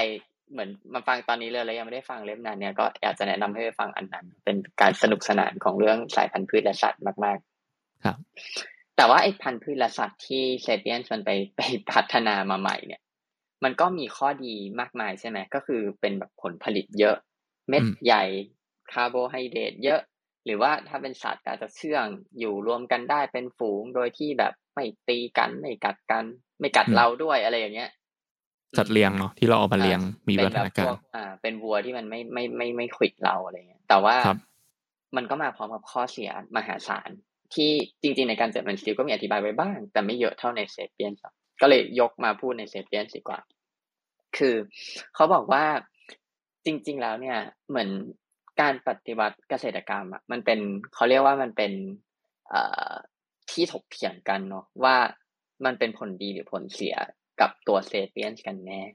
อืมเพราะจริง ๆ แล้วอะเหมือนร่างกายของเซเปียนสามารถถูกออกแบบมาให้เดิน ให้วิ่งอืมให้ให้ทำอะไรแบบนั้นอะครับ แต่ว่าพอมาต้องมามาปฏิบัติเกษตรกรรมปุ๊บอะอยู่ๆมันก็มีไอ้พืชพันธุ์พวกเนี้ยแล้วก็ไอสัตว์พวกเนี้ยที่พอมันเป็นสัตว์ที่เชื่องใช่ไหมอืม มันก็เลยต้องการการแบบดูแลปกป้องอะอืมอืมเหมือนกันกับพืชที่แบบพอมันเป็นต้องดูเม็ดแลใหญ่เป็นอะไรเงี้ยเออมันก็เหมือนอ่อนแอต่อศัตรูพืชต่อืางมๆโดนจ้องครับจะกินอะไรเงี้ยอืมอีเซเปียนที่เคยแบบออกท่องเที่ยวไปทั่วโลกอะ อยู่ๆวันหนึ่งมันก็ต้องมาทำทำนา อืม ตั้งถิ่นฐานเนาะหลังสู้ฝาหน้าสู้ดินนี่แค่ตั้งดินฐานแต่ต้องแบบพรวนดินอืมรดน้ำต้องครับจูงสัตว์ไปกินหญ้าอะไรอย่างเงี้ยอืมอืมคือมันเป็นการเปลี่ยนแปลงวิถีชีวิตที่เพนฟูกับกายภาพของเซเปียนเฟ้ยอืมครับ อืม เพราะว่า เหมือนเหมือนจะเหมือนจากกระดูกอะเหมือนเขาจะเห็นว่ายุคพรานป่า ยุคที่เป็นพรานป่าล่าสัตว์อะเหมือนเซเปียนจะสุขภาพดีอะอืมอืมแต่ว่าครับพอมาเป็นยุคยุคเนี้ยเหมือนจะมีโรคแบบกระดูกกระเดิกคดหลังคดหลังค่อมอะไรอย่างเงี้ย อ่าฮะเห็นได้ชัดเลยเนาะอ่า มันก็ไม่เคยเกิดขึ้นมาก่อน เหมือนแบบคนสมัยก่อนเลยนะแบบออกกำลังกายใช่ไหมก็คือวิ่งล่าสัตว์อะไรอย่างนี้ แต่ว่ามาสมัยยุคปลูกพืชก็คือแบบ อ่าอยู่กับบ้านมากขึ้นปลูกพืชเลี้ยงสัตว์เนาะเหมือนเราแบบนั่งทำงานสมัยเนี้ยก็ไม่ได้ออกกำลังกายไม่ได้อะไรก็แบบมีปวดหลังเป็นโรคกระดูกนู่นนี่นั่นอืม ซึ่งไอไอการถกเถียงกันเรื่องว่าตกลงมันมันดีหรือไม่ดีอะคือมันก็จะมีอีกฝ่ายหนึ่งเนอะที่บอกว่าจริง ๆ แล้วแบบแต่ถ้าเทียบกันดูคุณภาพชีวิตปัจจุบันอะที่เราแบบซีวิไลซ์มากๆอะกัครับคุณภาพชีวิตของแบบอดีตอะคือเราพัฒนามาเรื่อยอืมๆหรือถ้าเทียบแค่กับ เกษตรกรรมกับยุคพันธุ์ป่าล่าสัตว์อะครับเขาก็จะรู้สึกว่าอยู่เกษตรกรรมคนน่าจะมีความสุขมากกว่าสิเพราะว่าอยู่มีบ้งมีบ้าน มีที่ปลอดภัย แล้วก็เหมือนมีอาหารกินอิ่ม แล้วก็เหมือนไม่ไม่ต้องไม่ต้องรอนแรมพเนจรอะไรเงี้ยอืมแต่ครับว่าเหมือนยูวันเขาก็บอกว่าจริง ๆ แล้วมันเหมือนกันเป็นการวัดด้วย standard คนละแบบกัน ด้วย culture และความเชื่อที่ไม่เหมือนกันมันไม่ควรจะวัดกันแบบนั้นได้ อืมครับ เพราะเพราะว่าเขาบอกว่าอะถ้ามองอีกมุมหนึ่งจริงๆแล้วพรานป่าเนี่ยก็คือ chill มากเลยนะเพราะว่าอืมหาอาหารล่าอย่างเดียววันหนึ่งอะไม่กี่ชั่วโมงอะก็คือพอแล้วฉันกินแค่เนี้ยอืมพออืมแล้วที่เหลือคือฉันเดินเล่นอืมท่องเที่ยวทำทำเรื่องทำเรื่องบันเทิงเริงใจ เขาเขาเชื่อว่าแบบนั้นว่าก็จะเป็นยุคที่ทำเรื่องบันเทิงเริงใจ แล้วก็ ไม่ได้แบบแต่ว่ามันก็จะแบบไม่สามารถมีสมบัติติดตัวได้เยอะ เพราะว่าต้องเดินทางไปเรื่อยๆใช่ไหมครับแต่กลับกันเขาเขามองว่าคุณภาพชีวิตถ้าดูเป็นคนคนในยุคเกษตรกรรมอะ ก็น่าจะเรียกได้ว่าคุณภาพชีวิตแย่กว่า เพราะว่าต้องทำงานหนักต้องอยู่กลางแดดขุดดินหลังค่อมใช่ไหมอืมแล้วเสร็จแล้วได้อาหารมา แกก็กินแค่พออิ่มอยู่ดี คือแกกินเข้าไปเยอะกว่านั้นมันไม่มีประโยชน์ไงครับ คืออินพุตไม่ได้ต่างกันเท่าไหร่เอ้ยเอออินพุตไม่ได้ต่างกันเท่าไหร่ก็โหกินเท่ากันอะแต่เอาพุตมึงเยอะกว่าเยอะเลย ซึ่งเอาพุตที่ทำออกไปอะมันแลกมาด้วยสุขภาพที่เสียไปอ๋อโอเค แล้วก็แลกมาด้วยการที่ต้องแบบ ไม่ได้ท่องเที่ยวแล้วอะเอออืมคือถ้าเทียบกัน เราเราเชื่อว่าเซเปียนก็น่าจะเป็นสิ่งมีชีวิตที่ชอบเดินทางนะเพราะไม่งั้นคงไม่เดินทางจนถึงรอบโลกจนถึงทุกวันนี้มันคงมียีนอะไรบางอย่าง ที่ที่ฝังอยู่ในตัวเราให้เราออกเดินทางครับ อืม แต่ว่าไอการถกเถียงกันเป็นมหกรรมการเถียงกันเนี่ยยูวาก็มองว่าเขาขอมองเป็นภาพใหญ่ละกัน อืมยูวาก็จะมองภาพใหญ่เยอะมากๆเนาะในหนังสือเล่มนี้ คือเขามองว่าการปฏิวัติเกษตรกรรมอะถ้ามองเป็นภาพรวมแล้วอะมันเป็นจุดเปลี่ยนเลยอะที่ทำให้เผ่าพันธุ์หนึ่งบนโลกใบเนี้ยมันก้าวข้ามผ่านขีดจำกัดของสิ่งมีชีวิต อีกข้อหนึ่งไปได้ แล้วก็ครับกลายมาเป็นสิ่งมีชีวิตที่ปกครองโลกในทุกวันนี้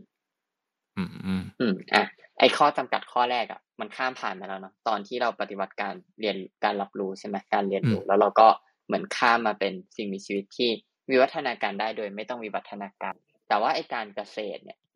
มันคือการข้ามผ่านจำนวนมากที่สุดของการรวมกลุ่มอืม เหมือนถ้าไปดูในในธรรมชาติทั่ว ๆ ไปอะสิ่งมีชีวิตส่วนใหญ่แล้ว เขาบอกว่ามันจะมีจำนวนได้ร้อยถึงร้อยห้าสิบตัวในครับฝูงหนึ่งไม่ไม่ไม่ค่อยเกินนั้น อืมหรือถ้าเกินมันก็จะต้องเป็นฝูงที่มีเอกเทศจากการประมาณหนึ่งอืมอืม คือคือไม่ได้สอดประสานกันเป็นเป็นไม่ได้สามารถร่วมมือกันได้ อืมอืม โดยเหตุผลก็คือเขาบอกว่า เพราะว่าสิ่งมีชีวิตอื่นๆอะ มันสื่อสารกันแบบตัวต่อตัว เหมือนเราจะมีปฏิสัมพันธ์กันได้ มีมีสังคมร่วมกันได้ เราต้องรู้จักกัน อืม เราต้องคุยกัน เราต้องรู้ว่าคนรู้รู้กันแบบคนนี้คือคนนี้คนนี้คือฉันคือเธอเธอคือฉันอะไรเงี้ยซึ่งไอการทำแบบนั้นอะ มันทำได้ไม่เยอะทำได้มากสุดก็ไม่เกินร้อยห้าสิบคนร้อยห้าสิบคือตึงมากแล้วครับ ซึ่งเขาก็มีตัวอย่างมาหลายข้อเลยว่าจริงแบบมันก็เลยเป็นเหตุผลที่ทำให้เหมือนแบบทหารอย่างเงี้ยมันต้องเป็นกองร้อยอะ อืม พอร้อยหนึ่งมันเหมือนมากมากสุดอะไรอย่างเงี้ย ครับ หรือว่าแบบองค์กรแบบฝ่ายหนึ่งมันห้ามเกินร้อยคนโรงงาน มันห้ามเกินกี่คนอะไรเงี้ย มันมันก็จะเป็นอืมเดียรีนี้ที่เอาเอาไปถกไปเรื่อยๆเนาะว่า ความสัมพันธ์แบบแบบ personal อะมันมีได้ไม่เกินนั้น ครับ แล้วสิ่งมีชีวิตส่วนใหญ่อะก็ เลยมีกลุ่มที่ขนาดใหญ่ไม่เกินนั้น อืม แต่ว่าอีเซเปียนเนี่ย มันมีขนาดใหญ่เกินไปกว่านั้นได้เว้ยอืม เพราะว่าหนึ่งก็คือ เพราะว่าเรามีเรื่องเล่าด้วยครับอเรื่องเล่าอะทำให้เราเหมือนสร้างอะไรบางอย่างมายึดโยงไว้ด้วยกันเนาะซึ่งเดี๋ยวเราจะเล่าในในใน part ต่อไป แต่ว่าอืมก่อนที่มันจะไปถึงตรงนั้นได้อะก็คือ การเกษตรอะมันทำให้สังคมเซเปียนมันค่อยๆ ขยายตัวใหญ่ขึ้นเนาะอย่างที่เอ่อ Jared ก็เคยพูดไปใน Guns Germs and Steel ว่าเหมือนประชากรเพิ่มขึ้นเยอะมากเลย พอมันมีการเกษตร เหตุผลก็คืออย่างที่เมื่อกี้เราคุยกันไปเร็วๆนั่นแหละว่าทำเยอะ แต่ก็กินเท่าเดิม อืมอืมอืมทำทำเยอะแต่ก็กินเท่าเดิม แต่ถ้าถามว่าทำไมต้องทำเยอะนะถ้าเดี๋ยวจะมีเหตุผลมาอธิบายให้ฟัง คือ เหมือนคัดสรรพันธุ์พืชไปเรื่อยๆเลี้ยงสัตว์เยอะขึ้นเรื่อยๆ พอผลผลิตมันออกมาเยอะขึ้นนะครับ มันก็มันก็เลยทำให้แบบอุ้ยมีเหลือนี่มีเหลือก็มีลูกเยอะขึ้นสิ อืม อ่า พอมีลูกเยอะขึ้น อ่ามันก็กินเยอะขึ้นงั้นต้องทำอืมเยอะกว่าเดิมอีก อืมโอ้มันก็เลยเหมือนเป็นวงจรที่เติมซึ่งกันและกันอะ ทำให้ครับขนาดกลุ่มเซเปียนมันใหญ่ขึ้นไปเรื่อยๆเนาะอืมแต่ถ้าถามว่าไอ้จุดเริ่มต้นของการทำเยอะทำเยอะไว้ก่อนเนี่ย มันมาจากไหนอะเขามองว่ามันเป็นเพราะว่าเหมือนมันเป็นครั้งแรกเลยอะที่เซเปียนต้องอยู่กับความอยู่กับอนาคตที่ควบคุมไม่ได้อะอืมอืมครับ คือตอนที่เราเป็นพรานป่าล่าสัตว์ เราหิวแล้วก็ออกไปหากิน มันอยู่ที่ฝีมืออะว่าเราจะหาได้หรือเปล่าในป่ามันอุดมสมบูรณ์มากครับ คือมันต้องมีแน่ๆนกเนกกระโลกกระลอก อย่างมากก็อะผลไม้ก็ต้องมีวะกูต้องจำได้ต้นไม้นี่มันอยู่ตรงนี้อะไรอย่างอืเงี้มยอืม มันก็เลยไม่ได้รู้สึกอินสิเคียวว่าจะต้องสะสมอาหารเนี่ยอืมครับ แต่เราก็สะสมไม่ได้ด้วยเพราะเดินทางตลอดเวลา อืม แต่พอเพาะปลูกปุ๊บอะมนุษย์เซเปียนมันเริ่มพบเจอกับเหตุการณ์แบบภัยธรรมชาติอะไรเงี้ย อยู่อืมๆ ก็เหมือนมีแมลงลงหรือว่าบางทีน้ำแล้ง หรือบางทีอาจจะเกิดเหตุไม่คาดฝันอะไรเงี้ยที่ทำให้เขาเหมือนสูญเสียอาหารจำนวนมากไปอะอืมอืมครับ ก็เลยเป็นที่มาของการต้องแบบงั้นทำเผื่อไว้ก่อนละกันอืมอืมเพราะว่าไม่มีแหล่งอาหารอื่นแล้ว คือถ้าสมมติเราเป็นพันธุ์ป่าแหล่งอาหารเราจะหลากหลายมาก เราจะแบบหากินไปเรื่อยๆตรงนี้ไม่มีฉันก็ไปหาตรงนู้นอะไรอย่างเงี้ยอืมแต่พอเป็นเกษตรกรปุ๊บ ไม่ได้แล้วนี่คือแหล่งเดียวของฉันเลยที่ฉันจะมีไว้กินอืมเพราะฉะนั้นถ้าตรงนี้มันพังไป ฉันก็อดตายงั้นฉันต้องทำเผื่อทำเยอะไว้ก่อนอืมอืมครับ มันก็เลยเป็นเป็นที่มาของของการค่อยๆทำอาหารเยอะขึ้นเรื่อยๆเนาะอืมแล้วก็พอไอการเฝ้ามองอนาคตอะคือการการเพาะการเก็บของป่ามันคือการอยู่กับวันนี้เนาะคือหิววันนี้ก็ออกไปวันนี้เก็บวันนี้กินวันนี้ ครับแต่การเพาะปลูกมันคือการปลูกวันเนี้ย แล้วเดี๋ยวฉันจะรอมันเป็นต้นในวันไหน อีกกี่เดือนอืมมันจะออกอืมรวง อีกกี่เดือน ฉันจะได้กิน แล้วครับถ้าฉันจะได้กินวันนั้น เดี๋ยวฉันต้องต้องทำอะไรก่อนไหมมันเหมือน มันเริ่มอืมมีความคิดเป็นช่วงเวลาเกิดขึ้นในสมอง อ่าครับ อืมอืมอะมีขั้นพอตอมันนมีอะไรเริ่มที่ซับซ้อนมากขึ้นเนาะจากเมื่อก่อนแล้วก็เฮ้ยเริ่มล่าวันนี้แล้วกินวันนี้เลย ใช่ แล้วก็เริ่มคิดถึงเรื่องในอนาคตมากขึ้น อ่าอ่า สมองมันเหมือนถูกเปลี่ยนจากอะไรที่อยู่กับความแน่นปัอจจุนบันความจริงวันนี้ความจริงแท้อะไรอย่างเงี้ยครับมันเริ่มยกย้ายไปสู่ความเพ้อฝันและความเป็นไปอืมได้ในอนาคตมากขึ้น อืมอืมเริ่มคิดถึงอนาคตอืมเริ่มมีจินตนาการมากขึ้น เริ่มแบบอืมคาดคะเนเนาะว่าจะเป็นยังไง ซึ่งอันเนี้ยก็เป็นเป็นเป็นอีก assumption หนึ่งว่ามันไปส่งผลให้ไอเรื่องเล่าที่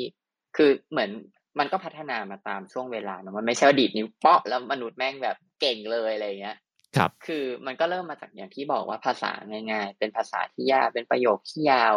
เป็นเรื่องไม่จริงที่เริ่มจะซับซ้อนนิดหน่อยอืมเริ่มเป็นเรื่องจริงที่ซับซ้อนมากขึ้นอืมและไอการคิดถึงอนาคตที่ได้มาจากการเพาะปลูกเนี่ย มันทำให้เซเปียนอะ มันพัฒนาเรื่องเล่าใหม่ๆ ที่เหมือนทรงพลังมากขึ้นเรื่อยๆเรื่อยๆเรื่อยอืมอืมๆแล้วมันก็เลยเกิดมาเป็นเรื่องเล่าเรื่องหนึ่งที่ที่เหมือนทรงพลังมาก จนทำให้ เซเปียนมันยึดโยงกันอยู่เป็นกลุ่มใหญ่ได้ อืม ครับ อืม ซึ่งเรื่องเล่านั้นเนี่ยเป็นเรื่องเล่า น่าจะเป็นเรื่องเล่าเนอะเกี่ยวกับแบบตัวแทนจากพระเจ้าหรือเกี่ยวกับสิ่งที่เหนือธรรมชาติ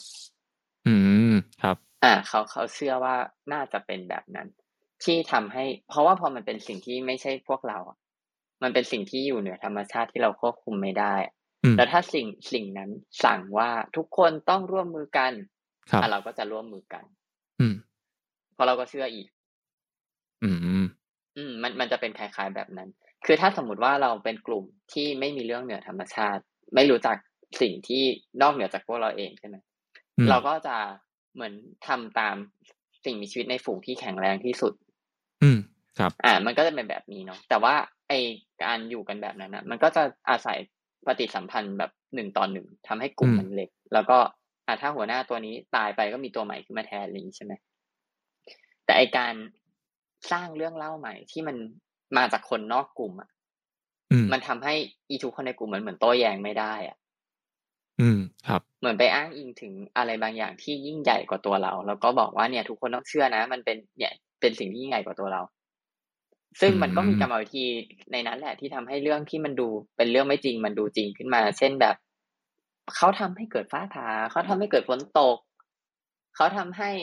มีเสือมาอะไรอย่างเงี้ย ซึ่งอันนี้ก็เกิดจากจินตนาการของมนุษย์เองเนี่ยแหละถูกไหมครับ ที่สร้างเรื่องพวกนี้ขึ้นมาเสือมันก็คงมาจริง ๆ แต่ว่า ไอคนที่ทำให้เสือมา มันก็คงมาจากจินตนาการละมั้งแล้วแล้วเขามีเหตุผลไหมพี่ครับที่แบบ ตอนแรกที่คิดสิ่งนี้ขึ้นมาอะไรเงี้ยหรือว่าแบบเอ้ยอยู่ดีๆ มันก็เป็นแค่พัฒนาการความคิดของมนุษย์จากสมัยก่อนแล้วแบบมาสมัยนี้ก็อยู่ก็เป็นแบบนี้เลยอะไรเงี้ยพี่ต้องนั่งทำแมชชีนโดยไม่ถามก็ต้องต้องบอกว่าไม่ไม่ไม่มีใครรู้เนาะว่าจริง ๆ แล้วเกิดอะไรขึ้นอืมแต่ก็อาจจะเหมือนเป็นความเป็นไปได้ ว่าน่าจะเป็นเพราะแบบนี้ และน่าจะเป็นเพราะแบบนั้นอืมมันก็เลยกลายเป็นว่า พอมันมีเรื่องที่ คือคือต้องบอกว่าเขาค่อยๆย้อนกลับไปแหละ คือเขาก็ refer จากนิสัยของเอ่อกลุ่มพรานป่าล่าสัตว์ที่ยังมีชีวิตเหลือมาอยู่จนถึงปัจจุบันอะไรเงี้ย หรือว่า refer จากความเชื่อต่างๆของมนุษย์ในปัจจุบันแล้วก็เหมือนค่อยๆย้อนกลับไปเหมือนพยายามเทียบดูว่าสังคมที่พัฒนามากกับสังคมที่พัฒนาน้อย สังคมที่ไม่มีอะไรเลยอะไรเงี้ยอืมมันมีอะไรแอดออนขึ้นมา แล้วอะไรมันอืมอืมเป็นคอแล้วค่อยๆคิดย้อนกลับไปเนาะแต่ว่าครับก็ก็เหมือนไอ ความเชื่อในเรื่องเหนือธรรมชาติมันเหมือนฝังกันอยู่ในในมนุษย์ในเซเปียนอืมสายพันธุ์ของเราอย่างเหนียวแน่น จนปัจจุบันนะปัจจุบันก็เออยังเพราะเพราะก็เลยน่าจะเป็นที่มาของความเชื่อว่ามันน่าจะเป็นแบบนั้น เพราะว่าถ้าเราย้อนกลับไปอะ เหมือนอารยธรรมแรก ๆ ของมนุษย์เลยอะมันก็คือศาสนาอารยธรรมแรกแรกสุดก็คือการแบบบูชายันการแบบอืม ทำพิธีการทำอะไรอย่างเงี้ย ซึ่งมันเหมือคนรับเกี่ยวข้องอยู่กับสิ่งที่เหนือธรรมชาติเนาะหรือว่าอย่างอืมรูปที่อยู่ในผนังถ้ำอะไรเงี้ย ที่เขียนถึงสิ่งที่ดูเหมือนจะไม่ใช่มนุษย์ แล้วก็เหมือนมีคนไปกราบไหว้อะไรแบบนั้นอะ อืมครับ ก็เลยเป็น assumption ว่าน่าจะเกิดเหตุการณ์นี้ขึ้น แต่ถามว่าทำไมถึงเกิดขึ้นอันเนี้ยก็ก็อย่างที่อย่างที่ยูวอลบอกแหละว่าไม่มีใครรู้ แต่โดย assumption ก็อาจจะเป็นเพราะว่าสมองมันถูกฝึกให้คิดไปในอีกทิศทางหนึ่งมากยิ่งขึ้น อืม ครับ อืม แต่พอเรามีเรื่องที่เป็นเรื่องไม่จริง แต่ว่าเราเชื่อที่ทรงพลังมากพอเนาะเซเปียนมันก็เลยรวมกันได้เกินกว่าร้อยคน อืม ครับ แล้วพอมันรวมกันเกินกว่าร้อยคนอะ สุดท้ายมันก็มันก็เลยกลายเป็นเผ่าพันธุ์ที่ชนะเผ่าพันธุ์อื่น ๆ เพราะว่าในยุคก่อนต้องเรียกว่ายุคก่อนปฏิวัติวิทยาศาสตร์ละกัน การอืมแข่งขันกันนะมันเอาชนะกันด้วยกำลังและจำนวนจำนวนคนเนอะจำนวนกำลังพล ครับ อ่า มันไม่เคยเปลี่ยนตั้งแต่ยุคอดีตชาติมาจนถึงไดโนเสาร์มาจนถึงยุคก่อนปฏิวัติวิทยาศาสตร์อืมทุกอย่างครัวับดกันด้วยกำลังคนเสมอ เพราะฉะนั้นพอมันมีสิ่งมีชีวิตชนิดหนึ่งที่รวมกลุ่มกันได้เกินร้อยห้าสิบคน แล้วมีอาวุธในมืออะมันก็เลยขึ้นมาเป็นสิ่งมีชีวิตที่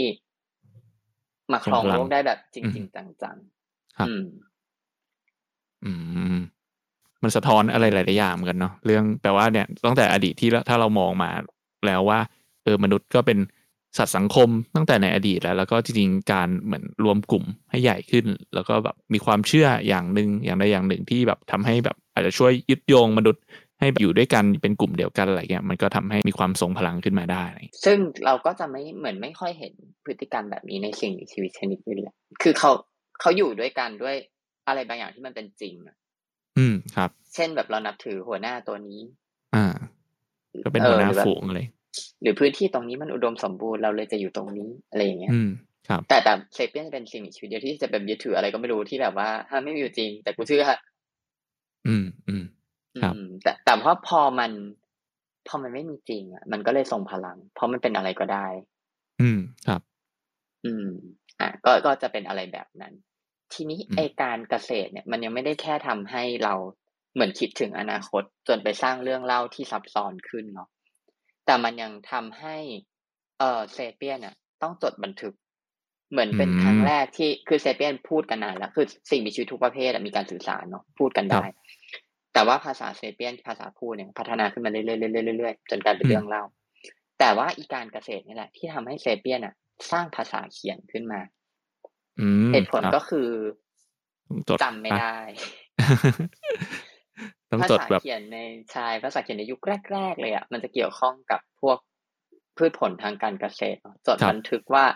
ปลูกข้าวพันนี้ได้เท่าไหร่ข้าวพันนั้นอะไรอย่างเงี้ยอะมันจะมันจะออกมาเป็นทิศทางนั้น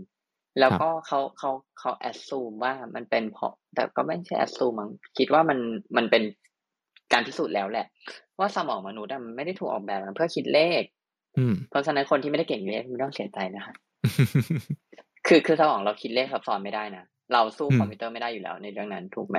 เป็นเป็นเอกฉันท์ต้องตรงกัน คืออาจจะมีคนที่คิดเลขเก่ง แล้วคนที่ไม่ได้คิดเลขเก่ง แต่โดยภาพรวมเมื่อเทียบกับคอมพิวเตอร์แล้วอะคือคือสมองเราไม่ได้ถูกออกแบบมาให้เพื่อคิดเลขซับซ้อนอะอืมครับ อืม แค่คุณเลขในหัวก็คือสุดแล้วสำหรับกูอะไรอย่างเงี้ย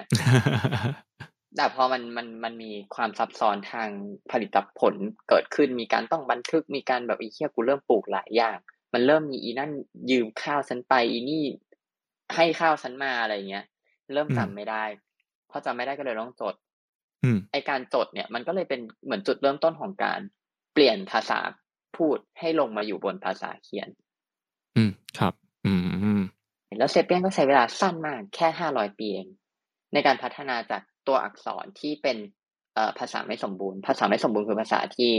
มีไม่ครบ เช่นแบบมีแต่ตัวเลข หรือว่ามีแต่ตัวโน้ตดนตรีอะไรเงี้ยครับมาเป็นภาษาสมบูรณ์ ภาษาสมบูรณ์ก็คือภาษาที่แทนภาษาพูดได้ร้อยเปอร์เซ็นอืม ครับ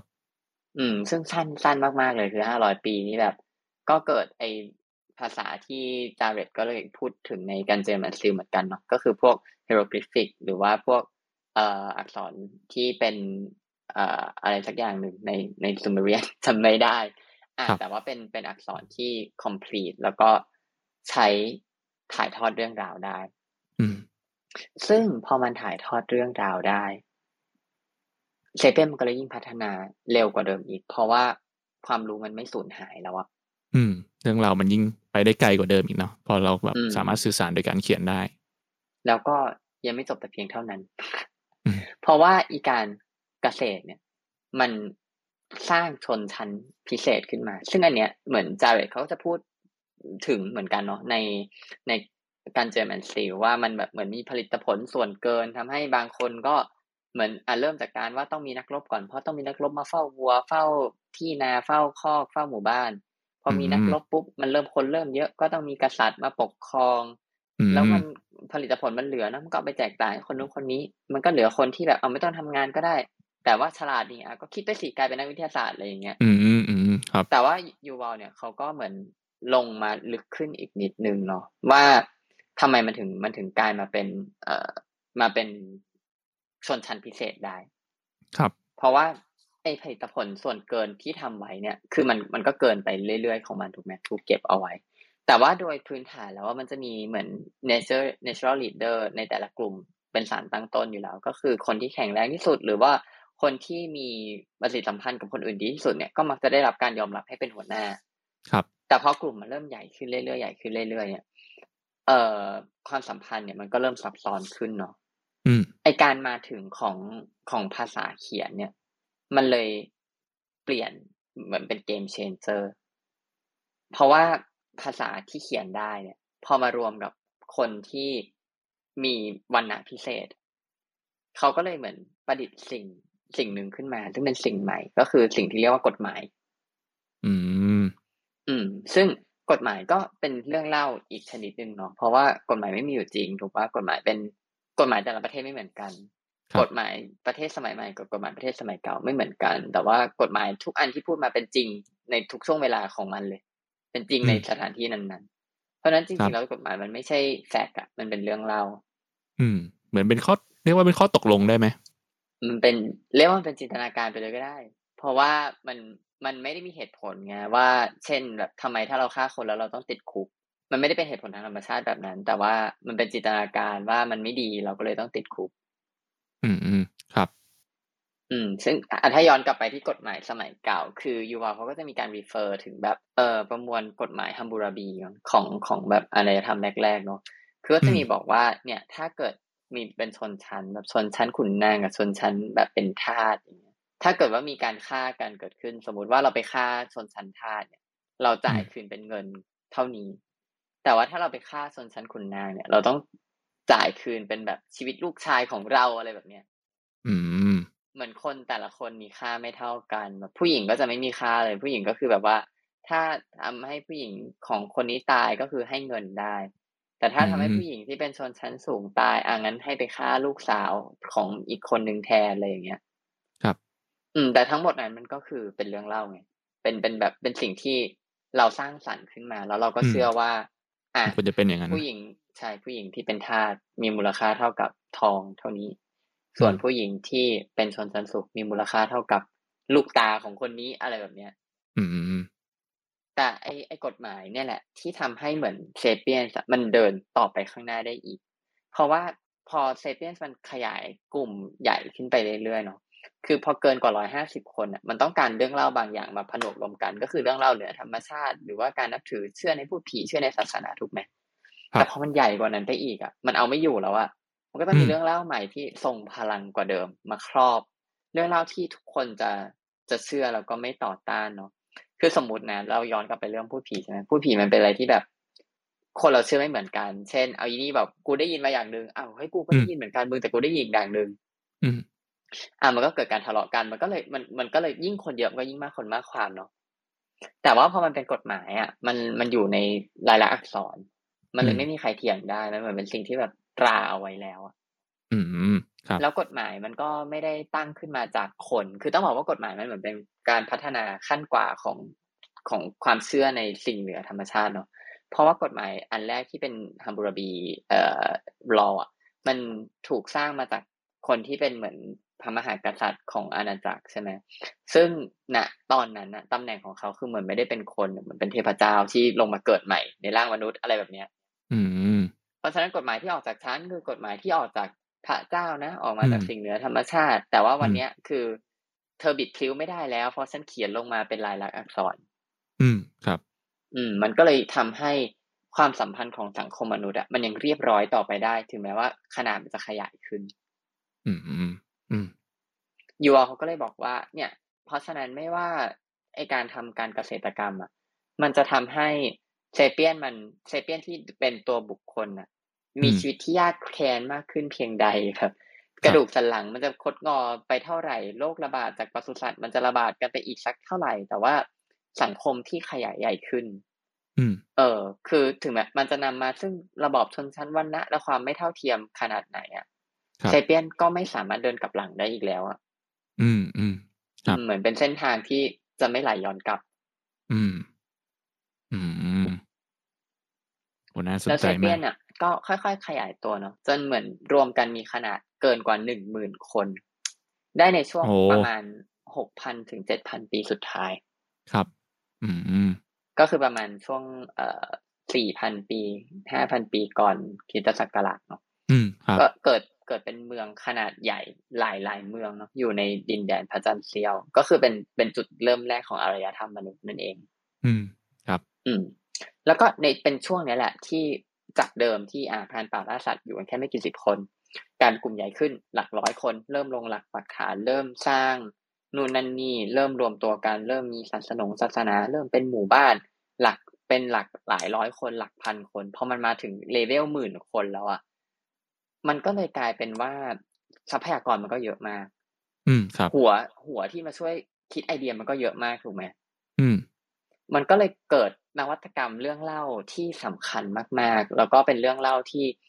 เรียกว่ายิ่งใหญ่ที่สุดของเซเปียนเนาะสามเรื่องอืมซึ่งเรื่องเล่าสามเรื่องเนี้ยก็เกิดขึ้นมาในช่วงเนี้ยแหละ คือช่วงประมาณหลังห้าพันปีสุดท้ายเนี่ยของเซเปียน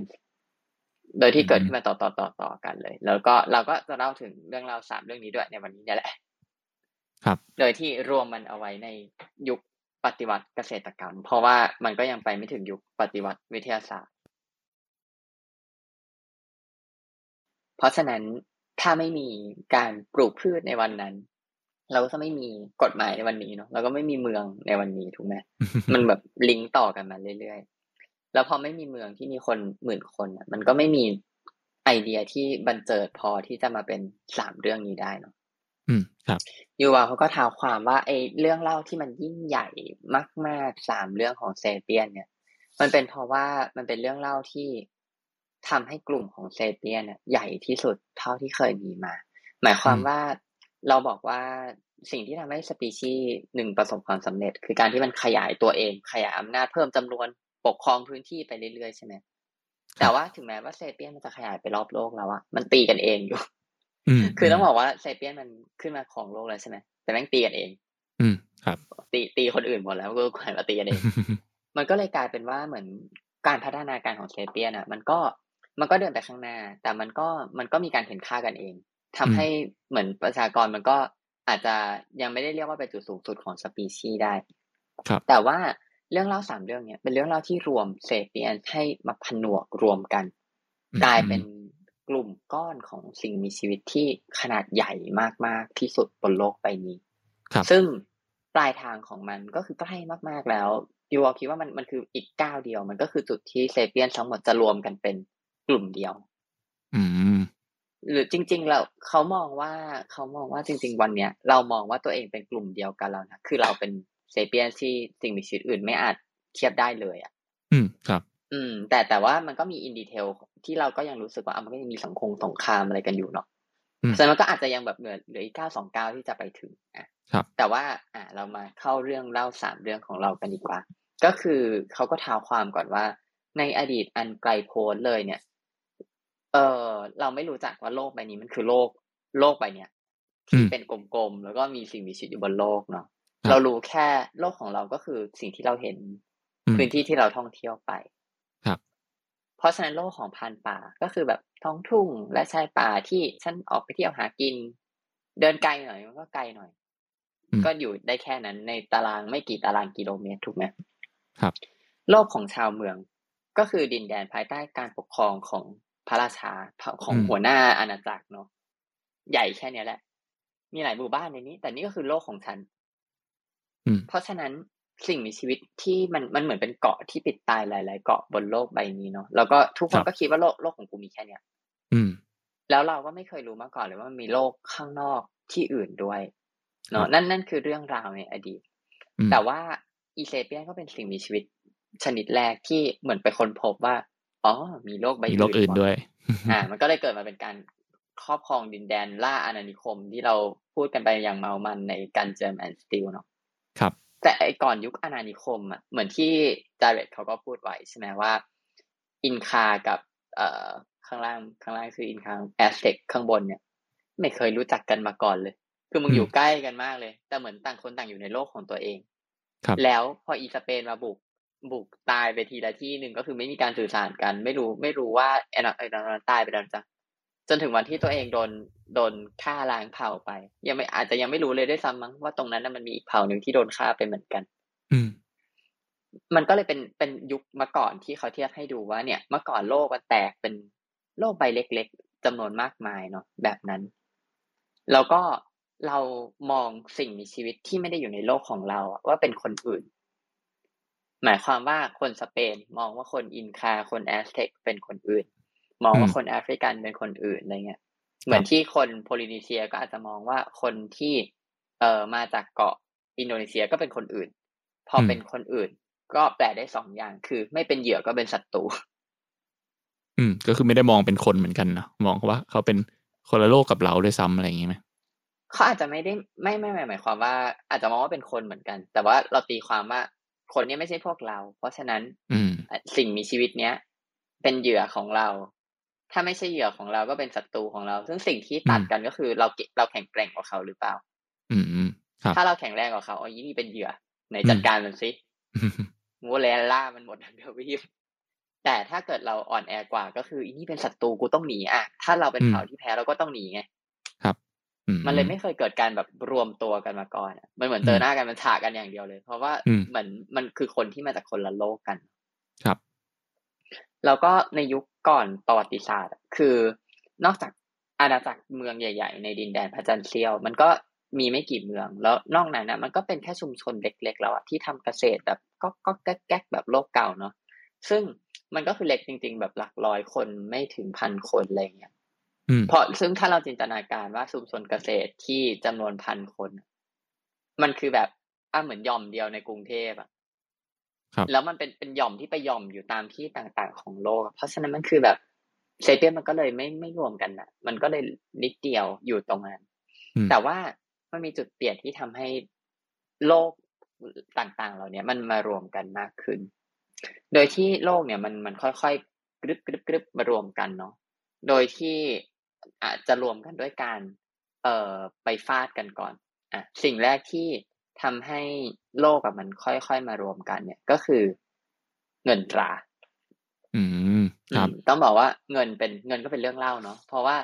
เงินเงินมันเป็นเป็นชิ้นเป็นอันก็จริงถูกไหมแต่ว่าเงินอะ มันถูกใช้แทนในสิ่งที่มันไม่ใช่มูลค่าที่แท้จริงของมันอะ อืม เป็นสิ่งสมมติขึ้นมาใช่ คือการประดิษฐ์เงินตราเนี่ยมันมันเริ่มมาจากการที่ การเกษตรอีกแล้วก็ต้องบอกว่าพอมันมันมันถูกดึงเข้ามาอยู่ในหมวดของการปฏิวัติเกษตรกรรม ก็เพราะว่าถ้าเราไม่มีการเกษตร เราไม่จำเป็นต้องใช้เงินตราอืมครับ เพราะว่าในยุคพานป่าล่าสัตว์เราหาทุกอย่างด้วยตัวเองเนาะหมายความว่าอยากกินปลาก็ไปหาปลาอยากกินผักก็ไปหาผัก อยากทำอะไรก็ทำด้วยตัวเองพรานป่าล่าสัตว์จะต้องเป็นสิ่งมีชีวิตที่แบบเหมือนความรู้รอบด้านมาก ๆ แต่ว่าพอเราเปลี่ยนมาเป็นเกษตรกรเราปลูกเรา supply อย่างเดียว เหมือนทำทำผักอย่างเดียวทำพืชอย่างเดียว พออยากได้อย่างอื่นก็เลยต้องไปแลกอืม ซึ่งพอไปแลกมาก ๆเข้าเริ่มซับซ้อนเริ่มเริ่มหมู่บ้านเริ่มใหญ่กูเริ่มแลกกันไม่ถูกแล้วเริ่มเอออยากเอาวัวไปแลกเป็นผักแลกยังไงว่าวัวยังไม่ตายอะไรอย่างเงี้ย มันก็เลยเริ่มมีการใช้อะไรบางอย่างมาแทนมูลค่าของของสิ่งของเนาะซึ่งในยุคแรก ๆ มันก็เป็นพวกแบบเอ่อลูกโป่งลูกปัด หรือไม่ก็เมล็ดพวกเมล็ดพืชอะเปลือกหอยอะจริง ๆ มาช้า คือต้องบอกว่ายูวอลยูวอลมองว่าเปลือกหอยอะเป็นอันแรกเลยที่ที่เหมือนถือได้ว่าเป็นเงิน อืมครับอ่าแต่ก่อนหน้านั้นที่เป็น barter barter อะมันมันก็มีอุปกรณ์อื่นๆ ใช้มาเรื่อยๆนะแบบเป็นเมล็ดโกโก้เมล็ดข้าวอะไรเงี้ย แต่ว่าเขามองว่าของพวกนั้นอะมันมีมูลค่าในตัวเอง เช่นแบบเมล็ดข้าวมันก็เป็นข้าวเนาะหรือว่า เอ่อพวกแบบ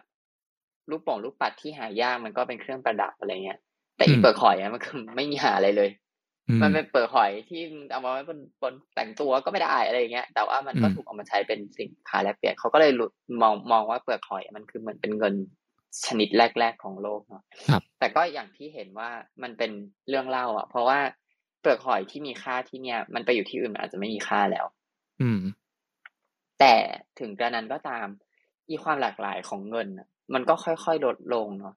คือจากเปลือกหอยที่ที่แปลกตาหายาก ก็เลยมาเป็นเงินได้ มันก็ค่อยๆพัฒนาไปเป็นโลหะที่มีค่าในตัวเอง ซึ่งโลหะในยุคก่อนที่มาเป็นเงินอะมันคือพวกเหล็กอะไรเงี้ยเพราะว่าเหล็กมันต้องเอาไปใช้ทำอาวงอาวุธใช่ไหมอืมครับ แต่ว่าพอไปอีกแป๊บหนึ่งมันก็กลายเป็นทอง เพราะว่าทองมันหายากกว่าอะไรแบบนี้อ่า แล้วโลหะที่มีค่าในตัวเองมันก็ถูกพัฒนาไปเป็นโลหะที่ไม่ได้มีค่าแต่มีตราประทับ กลายเป็นเหรียญอืม อืม ซึ่งอีเหรียญเนี่ยก็เหมือนเป็นจุดเริ่มต้นของเงินสมัยใหม่ละคือเป็น ของที่เริ่ม universal แล้วก็เหมือนไม่ได้มีมูลค่าในตัวเองเทียบเท่ากับมูลค่าจริง แต่ก็ถูกใช้กัน ทุกคนเชื่อว่ามันมีมูลค่าจริง ๆ ครับ กลายมาเป็นกระดาษในปัจจุบันเนาะแล้วก็เรากำลังจะก้าวไปสู่ยุคที่เงินมันกลายเป็นข้อมูล ซึ่งจริง ๆ แล้ว ทุกวันนี้เงินก็เป็นข้อมูลเยอะมากอยู่แล้ว เพราะว่าเหมือนที่จำไม่ได้ว่า exact คือเท่าไหร่เนาะแต่ว่าเหมือนเคยอ่านเจอว่าเงินในโลกไปเนี่ย เงินที่มันอยู่ในรูปแบบของ Data ที่ไม่ได้มีเงินจริง ๆ มันประมาณแบบเก้าสิบเปอร์เซ็นต์อืม เยอะมาก อืม แล้วก็มีแค่สิบเปอร์เซ็นต์มั้งที่ที่เป็นแบบฟิสิกอลมันนีครับเนาะแต่ว่า in the future ก็ใกล้แล้วใกล้เต็มทีแล้วพี่ว่าจุดที่เงินมันจะกลายไปเป็นข้อมูลล้วนนะไม่ได้มีอะไรให้จับต้องได้แล้ว แต่เราก็ยังเชื่อมันอยู่เนาะอืม อืม แล้วถามว่าทำไมเงินมันถึงเป็นสิ่งที่ทำให้โลกใบเล็กของเซเปียนมันใหญ่ขึ้น ก็เพราะว่าเงินมันทำให้เกิดการแลกเปลี่ยนเกิดการค้าขายเนาะ คือเงินน่ะมันเหมือนเป็นเรื่องเล่าเรื่องแรกที่ทลายกำแพงของการเป็นคนอื่นออกไปอะ อืมครับ เหมือนจากเดิมที่เราเห็นเซเปียนเผ่าพันธุ์อื่น เรามองว่าอีนี่เป็นคนอื่น ไม่เหยื่อก็ศัตรูเรามองว่า อ๋อ อีนี่เป็นพ่อค้า อืมอืมอ๋อ อีนี่เป็นลูกค้าโอ้ยกูแลกของกับมันได้อะไรเงี้ยจากที่เมื่อก่อนคืออยากได้ข้าวในหมู่บ้านข้างๆยกพวกไปป้นมันฆ่ามันทั้งหมดเลย ครับ แล้วก็ไปเอาข้าวมา ก็เปลี่ยนถือเงินไปไปซื้อข้าวมา แล้วก็ได้ข้าวมากลายเป็นวินวินเนาะจากเมื่อก่อนมีแต่วินกับลูสอะไรเงี้ยอ่าใช่พอพอเงินตามมันเลยทำให้ความสัมพันธ์ระหว่างหมู่บ้านเล็กๆอะเปลี่ยนไปจากฆ่ากันอย่างเดียวเลยปล้นกันกลายเป็นเริ่มรวมตัวกันได้ ครับ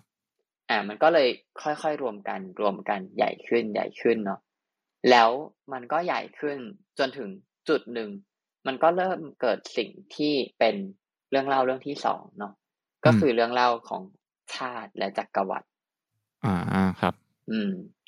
อ่าเงินตราเนี่ยเกิดขึ้นประมาณห้าพันปีก่อนเนาะแล้วก็จักรวรรดิเนี่ยเกิดขึ้นประมาณสี่พันสองร้อยห้าสิบปีก่อน ก็คือเรียกว่าไม่นานเลยนะนี่เราพูดกันหลักพันปี แล้วตอนต้นคลิปยังพูดกันหลักล้านปีอยู่เลย อืม แค่พันปีหลังจากที่มีเงินอะครับจักรวรรดิมันก็เริ่มเกิดขึ้นอืมเพราะว่าความเป็นคนอื่นมันเริ่มถูก ทำให้หายไปเนาะมันก็รวมกันง่ายขึ้นครับคือคือการการการขยายตัวของจักรวรรดิเนี่ย มันมีทั้งการไปรบ แล้วก็มีทั้งการแบบยกทัพไปแล้วเขาก็ยอมยอมมาอยู่ใต้จักรวรรดิเลยก็มีอะไรเงี้ยอืมอืม แต่สุดท้ายแล้วเนี่ยจักรวรรดิก็เป็นสิ่งที่ทำให้เหมือนชาติพันธุ์ที่แตกต่างกันมารวมกันได้เยอะขึ้นมากกว่าที่เคย คือถ้าสมมุติว่ามองย้อนกลับไปในยุคที่อะผ่านป่ามันเริ่มมารวมกันเป็นหมู่บ้านแล้วมันก็เป็นเมืองเมืองเมืองเมืองเมืองเล็ก ๆ อย่างในยุโรปมันก็จะเป็นแบบกลุ่มของเมืองจำนวนมาก แต่ว่ามันก็มีการลบพุ่งกันอยู่ตลอดเวลาเนาะคือถึงแม้ว่ามันจะมีเงินแล้วอะเงินมันก็รวมคนได้ถึงจุดหนึ่งแต่พอมันเป็นคนที่เหมือนมาจากคนละที่ มาจากคนละต้นตระกูลกันอะไรเงี้ย อยู่ในอาณาเขตที่ต่างกัน เราก็ยังมองว่าเขาเป็นศัตรูอยู่เราฆ่าฟันกันอยู่เนาะมันก็ยังเป็นยุคของแบบความเป็นชาติชาติพันธุ์ว่านี่คือชาติพันธุ์ของฉันนั่นคือชาติพันธุ์ของเธอ แต่ว่าไอ้จักรวรรดิมันคือ มันคือการที่มันมีชาติพันธุ์บางชาติพันธุ์ที่แข็งแกร่งมากใช่ไหมมันก็ไปควบรวมโลกอื่นๆเข้ามาเป็นโลกของตัวเอง ซึ่ง ถึงแม้ว่าภายในจักรวรรดิมันจะยังมีความแตกต่างกันอยู่บ้าง เช่นจักรวรรดิโรมันที่มันแบบอยู่รอบเมดิเตอร์เรเนียนเต็มไปด้วยหลายชาติพันธุ์ แต่ละชาติพันธุ์จริงๆเราก็อาจจะมีความชอบมีมีความเชื่อของตัวเองที่ต่างๆกันไป แต่ว่าสิ่งหนึ่งที่มันไปพร้อมกับจักรวรรดิคือกฎหมายที่เอาคุยกันตั้งแต่ตอนแรกเนาะที่มันเหมือนเป็นแบบ อาญาสิทธิ์ที่ถูกสร้างขึ้น แล้วมันก็ยังมีเรื่องของศาสนาที่ที่ไหลไปด้วยกันซึ่งศาสนาเป็นอันถัดไปเรากำลังจะพูดถึงเนาะไหลไปกับจักรวรรดิด้วย แล้วมันก็เลยไปทำให้ความหลากหลายจากเดิมสมมุติว่ารวบมายี่สิบชาติ จากยี่สิบอะเหลือแค่ประมาณสามนี้คืออาจจะมีความดิฟกันอยู่ในในจักรวรรดิบ้าง แต่ก็น้อยลง อืมแล้วพอไอ้เรื่องเรื่องราวเหล่านี้มัน วนเวียนซ้ำไปเรื่อยๆเนาะทบทบทบกันไปเรื่อยๆความหลากหลายมันก็ยิ่งน้อยลงอีก คือเขาบอกว่าไอ้คนที่แบบอยู่อยู่คนละเป็นคนละชาติพันธุ์กันคนละเผ่าพันธุ์กัน มาจากคนละครอบครัวกันแต่ว่าถ้าสมมติมาอยู่รวมจากกอดเดียวกัน ไม่ว่าจะเคยฆ่าฟันกันมาหรือเปล่านะแต่พอผ่านไปสักสี่ชั่วรุ่นเนี่ย มันก็จะกลายเป็นเพื่อนร่วมชาติกันแหละอืม อืม มันมันก็มีโอกาสเป็นไปได้ที่ คนในเจเนอเรชันที่ห่างออกไปไกลก็จะไม่ได้มองว่าเราเคยเป็นศัตรูกัน เราเราเริ่มมองว่าเราเป็นคนพวกเดียวกันมากขึ้น ครับ และอีชาติพันธุ์เนี่ยก็ยิ่งใหญ่พอที่จะทำให้เราเนี่ย ออกไปลบลาค่าฟันกับคนอื่น เคียงบ่าเคียงไหลกับคนที่เราก็ไม่ได้รู้จัก อืม อืม คือเมื่อก่อนเนี่ย เราเรายังต้องรู้จักกันบ้างถูกไหมเวลาจะผูกสัมพันธ์ทำไมตรีแต่ว่า อีชาติและจักรวรรดิเนี่ยคือไม่ต้องรู้จักกันก็ได้อืมแต่ถ้าครับเป็นชาติเดียวกัน เราก็ทำได้ให้ลบแม้ให้แต่กันเสียสละชีวิตตัวเองอืมเพื่อปกป้องคนในชาติของเรา ครับ อืม มันมันเป็นเรื่องเล่าที่ทรงพลังถึงเลเวลนั้น อืม และอีจักรวรรดิเนี่ยก็เหมือนเป็นสเกลใหญ่ที่ใหญ่กว่าชาติมาครอบอีกทีหนึ่งแล้วก็ทำให้การการควบรวมของเซเปียนเนี่ย มันก้าวข้ามขีดจำกัดทางภูมิศาสตร์ไปได้ อืมครับ คือเมื่อก่อนชาติมันจะแบ่งกันตามโซนตามภูมิประเทศเนาะมีภูเขากั้นอยู่มีแม่น้ำกั้นอยู่มันก็เป็นคนคนละกลุ่มกันอะไรเงี้ยแต่อีจักรวรรดิก็คือมากวาดฟรืบแล้วก็อืมอย่างตัวอย่างก็อย่างตอนเอ่อโรมันเนาะที่ทำให้ศาสนาคริสต์ขึ้นมาเป็นศาสนาอันดับต้นๆของโลกได้ก็เพราะว่าจักรวรรดิโรมันแม่งใหญ่มาก แล้วพอเขาเปลี่ยนมาเป็นคริสต์เนี่ยมันก็เลยกลายเป็นทางจักรวรรดิมันก็เป็นคริสต์กันมาหมดเลยอืมอืม ทีนี้เอ่อยูวันก็มีเขียนถึงเล็กน้อยว่า อันนี้ก็อาจจะมีคนแย้งเนาะว่า แต่ทุกวันนี้จักรวรรดิมันไม่มีแล้วนะ อืมอ่าล่มสลายไปหมดแล้ว มันกลายไปเป็นรัฐชาติขนาดเล็ก เหมือนมันไม่ได้อืม work อะแล้วก็ครับแล้วถ้าอย่างนั้นแล้วเราจะมองว่าจักรวรรดิเป็นเรื่องเล่าที่สำคัญที่ทำให้เซเปียนรวมกันเป็นหนึ่งได้ยังไงอะไรเงี้ยเขาก็บอกว่า เออ แบบเหมือนถ้าเรามองย้อนไปเนาะ ตั้งแต่จุดเริ่มต้นของเซเปียนเลยจนถึงวันเนี้ยเหมือนอีช่วงเหตุการณ์ที่จักรวรรดิล่มสลาย แล้วก็กลายเป็นรัฐชาติเนี่ยมันเหมือนเป็นแค่ช่วงเวลาเล็กๆอืมในในในประวัติศาสตร์ของเซเปียนเนาะแล้วเขาก็มองว่ามันเราจะเห็นเหตุการณ์อย่างเงี้ย แบบรวมตัวกันแล้วก็แตกตัวแตกออก แล้วก็อืมรวมตัวกันใหม่ แตกตัวออกรวมตัวกันใหม่ เป็นหลายร้อยครั้งในประวัติศาสตร์ของเซเปียนอยู่แล้ว แต่ว่าทุกครั้งที่ มันแตกตัวออก มันแตกลงน้อยลงกว่าเดิม ทุกครั้งที่มันรวมตัวใหม่ มันก็ใหญ่ขึ้นกว่าเดิมทุกครั้งอะไรเงี้ยมันเหมือนเป็นยังเป็นในทิศทางของการรวมกันเป็นหนึ่งอยู่ อืมอืมแล้วเขาก็มองว่าไอ้การแตกล่มสลายของจักรวรรดิเนี่ย มันก็เป็นแค่กระบวนการเปลี่ยนผ่านเนอะเหมือนเพื่อแยกส่วนประกอบออกมาเพื่อลบเหลี่ยมมุมของวัฒนธรรมที่มันอาจจะเข้ากันไม่ได้เนี่ยอืมเพื่อให้มันสามารถกลับมาหลอมรวมอีกครั้งหนึ่งเป็นสังคมที่ใหญ่กว่าได้ แล้วก็วันนี้เนี่ยเราน่าจะกำลังเดินทางเข้าสู่ยุคสมัยใหม่ยุคสมัยล่าสุดแหละที่เราใกล้จะเป็นจักรวรรดิเดียวแล้วก็คือเหมือนจักรวรรดิโลกเนาะที่เรากำลังจะบอกว่าเราเป็น global citizen ครับอะครับแล้วเราก็มาถึงเรื่องสุดท้ายก็คือเรื่องที่เกริ่นไปเมื่อกี้คือศาสนาศาสเนาะนาต้องบอกว่าจริงๆศาสนามีมานานแล้วเนาะตั้งแต่ที่เราคุยกันตั้งแต่เรื่องเทพเจ้าที่อืมดลบันดาลชนเผ่าให้ฝนนู่นนั่นนี่ครับศาสนาเนี่ยเป็นเรื่องเล่า mega mega story เรื่องแรกเลยที่เกิดขึ้น แต่เป็นเรื่องสุดท้ายเลย ที่พัฒนาตัวเองจนกลายเป็นเรื่องเล่าที่ยิ่งใหญ่ได้ อืมอืมเหตุผลก็คือความเชื่อในศาสนายุคก่อนๆมันเป็นความเชื่อที่ค่อนข้างเฉพาะถิ่นครับ คือเฉพาะเจาะจงว่าพระเจ้าคนนี้อยู่ตรงนี้อืมพระเจ้านี้อยู่กับแม่น้ำเส้นนี้อืมพระเจ้านี้อยู่กับภูเขาลูกนี้อยู่กับต้นไม้ลูกนี้ แล้วก็แล้วก็เป็นความเชื่อที่เหมือนไม่ได้เรียกร้องให้เกิดการเผยแผ่อืม ฉันเชื่อแบบนี้เธอเชื่อแบบนั้นเออมันเป็นเรื่องของเธออะไรเงี้ยครับพอสองอันนี้มาประกอบกันเนี่ย ศาสนามันก็เลยค่อนข้างมีจำนวนมากในอดีต แล้วก็ อืมไม่ได้ไม่ได้มี เอ่อไม่ได้มีบรรยากาศของการที่จะรวบรวมคนเข้าด้วยกัน อืมครับ อืม แต่ว่า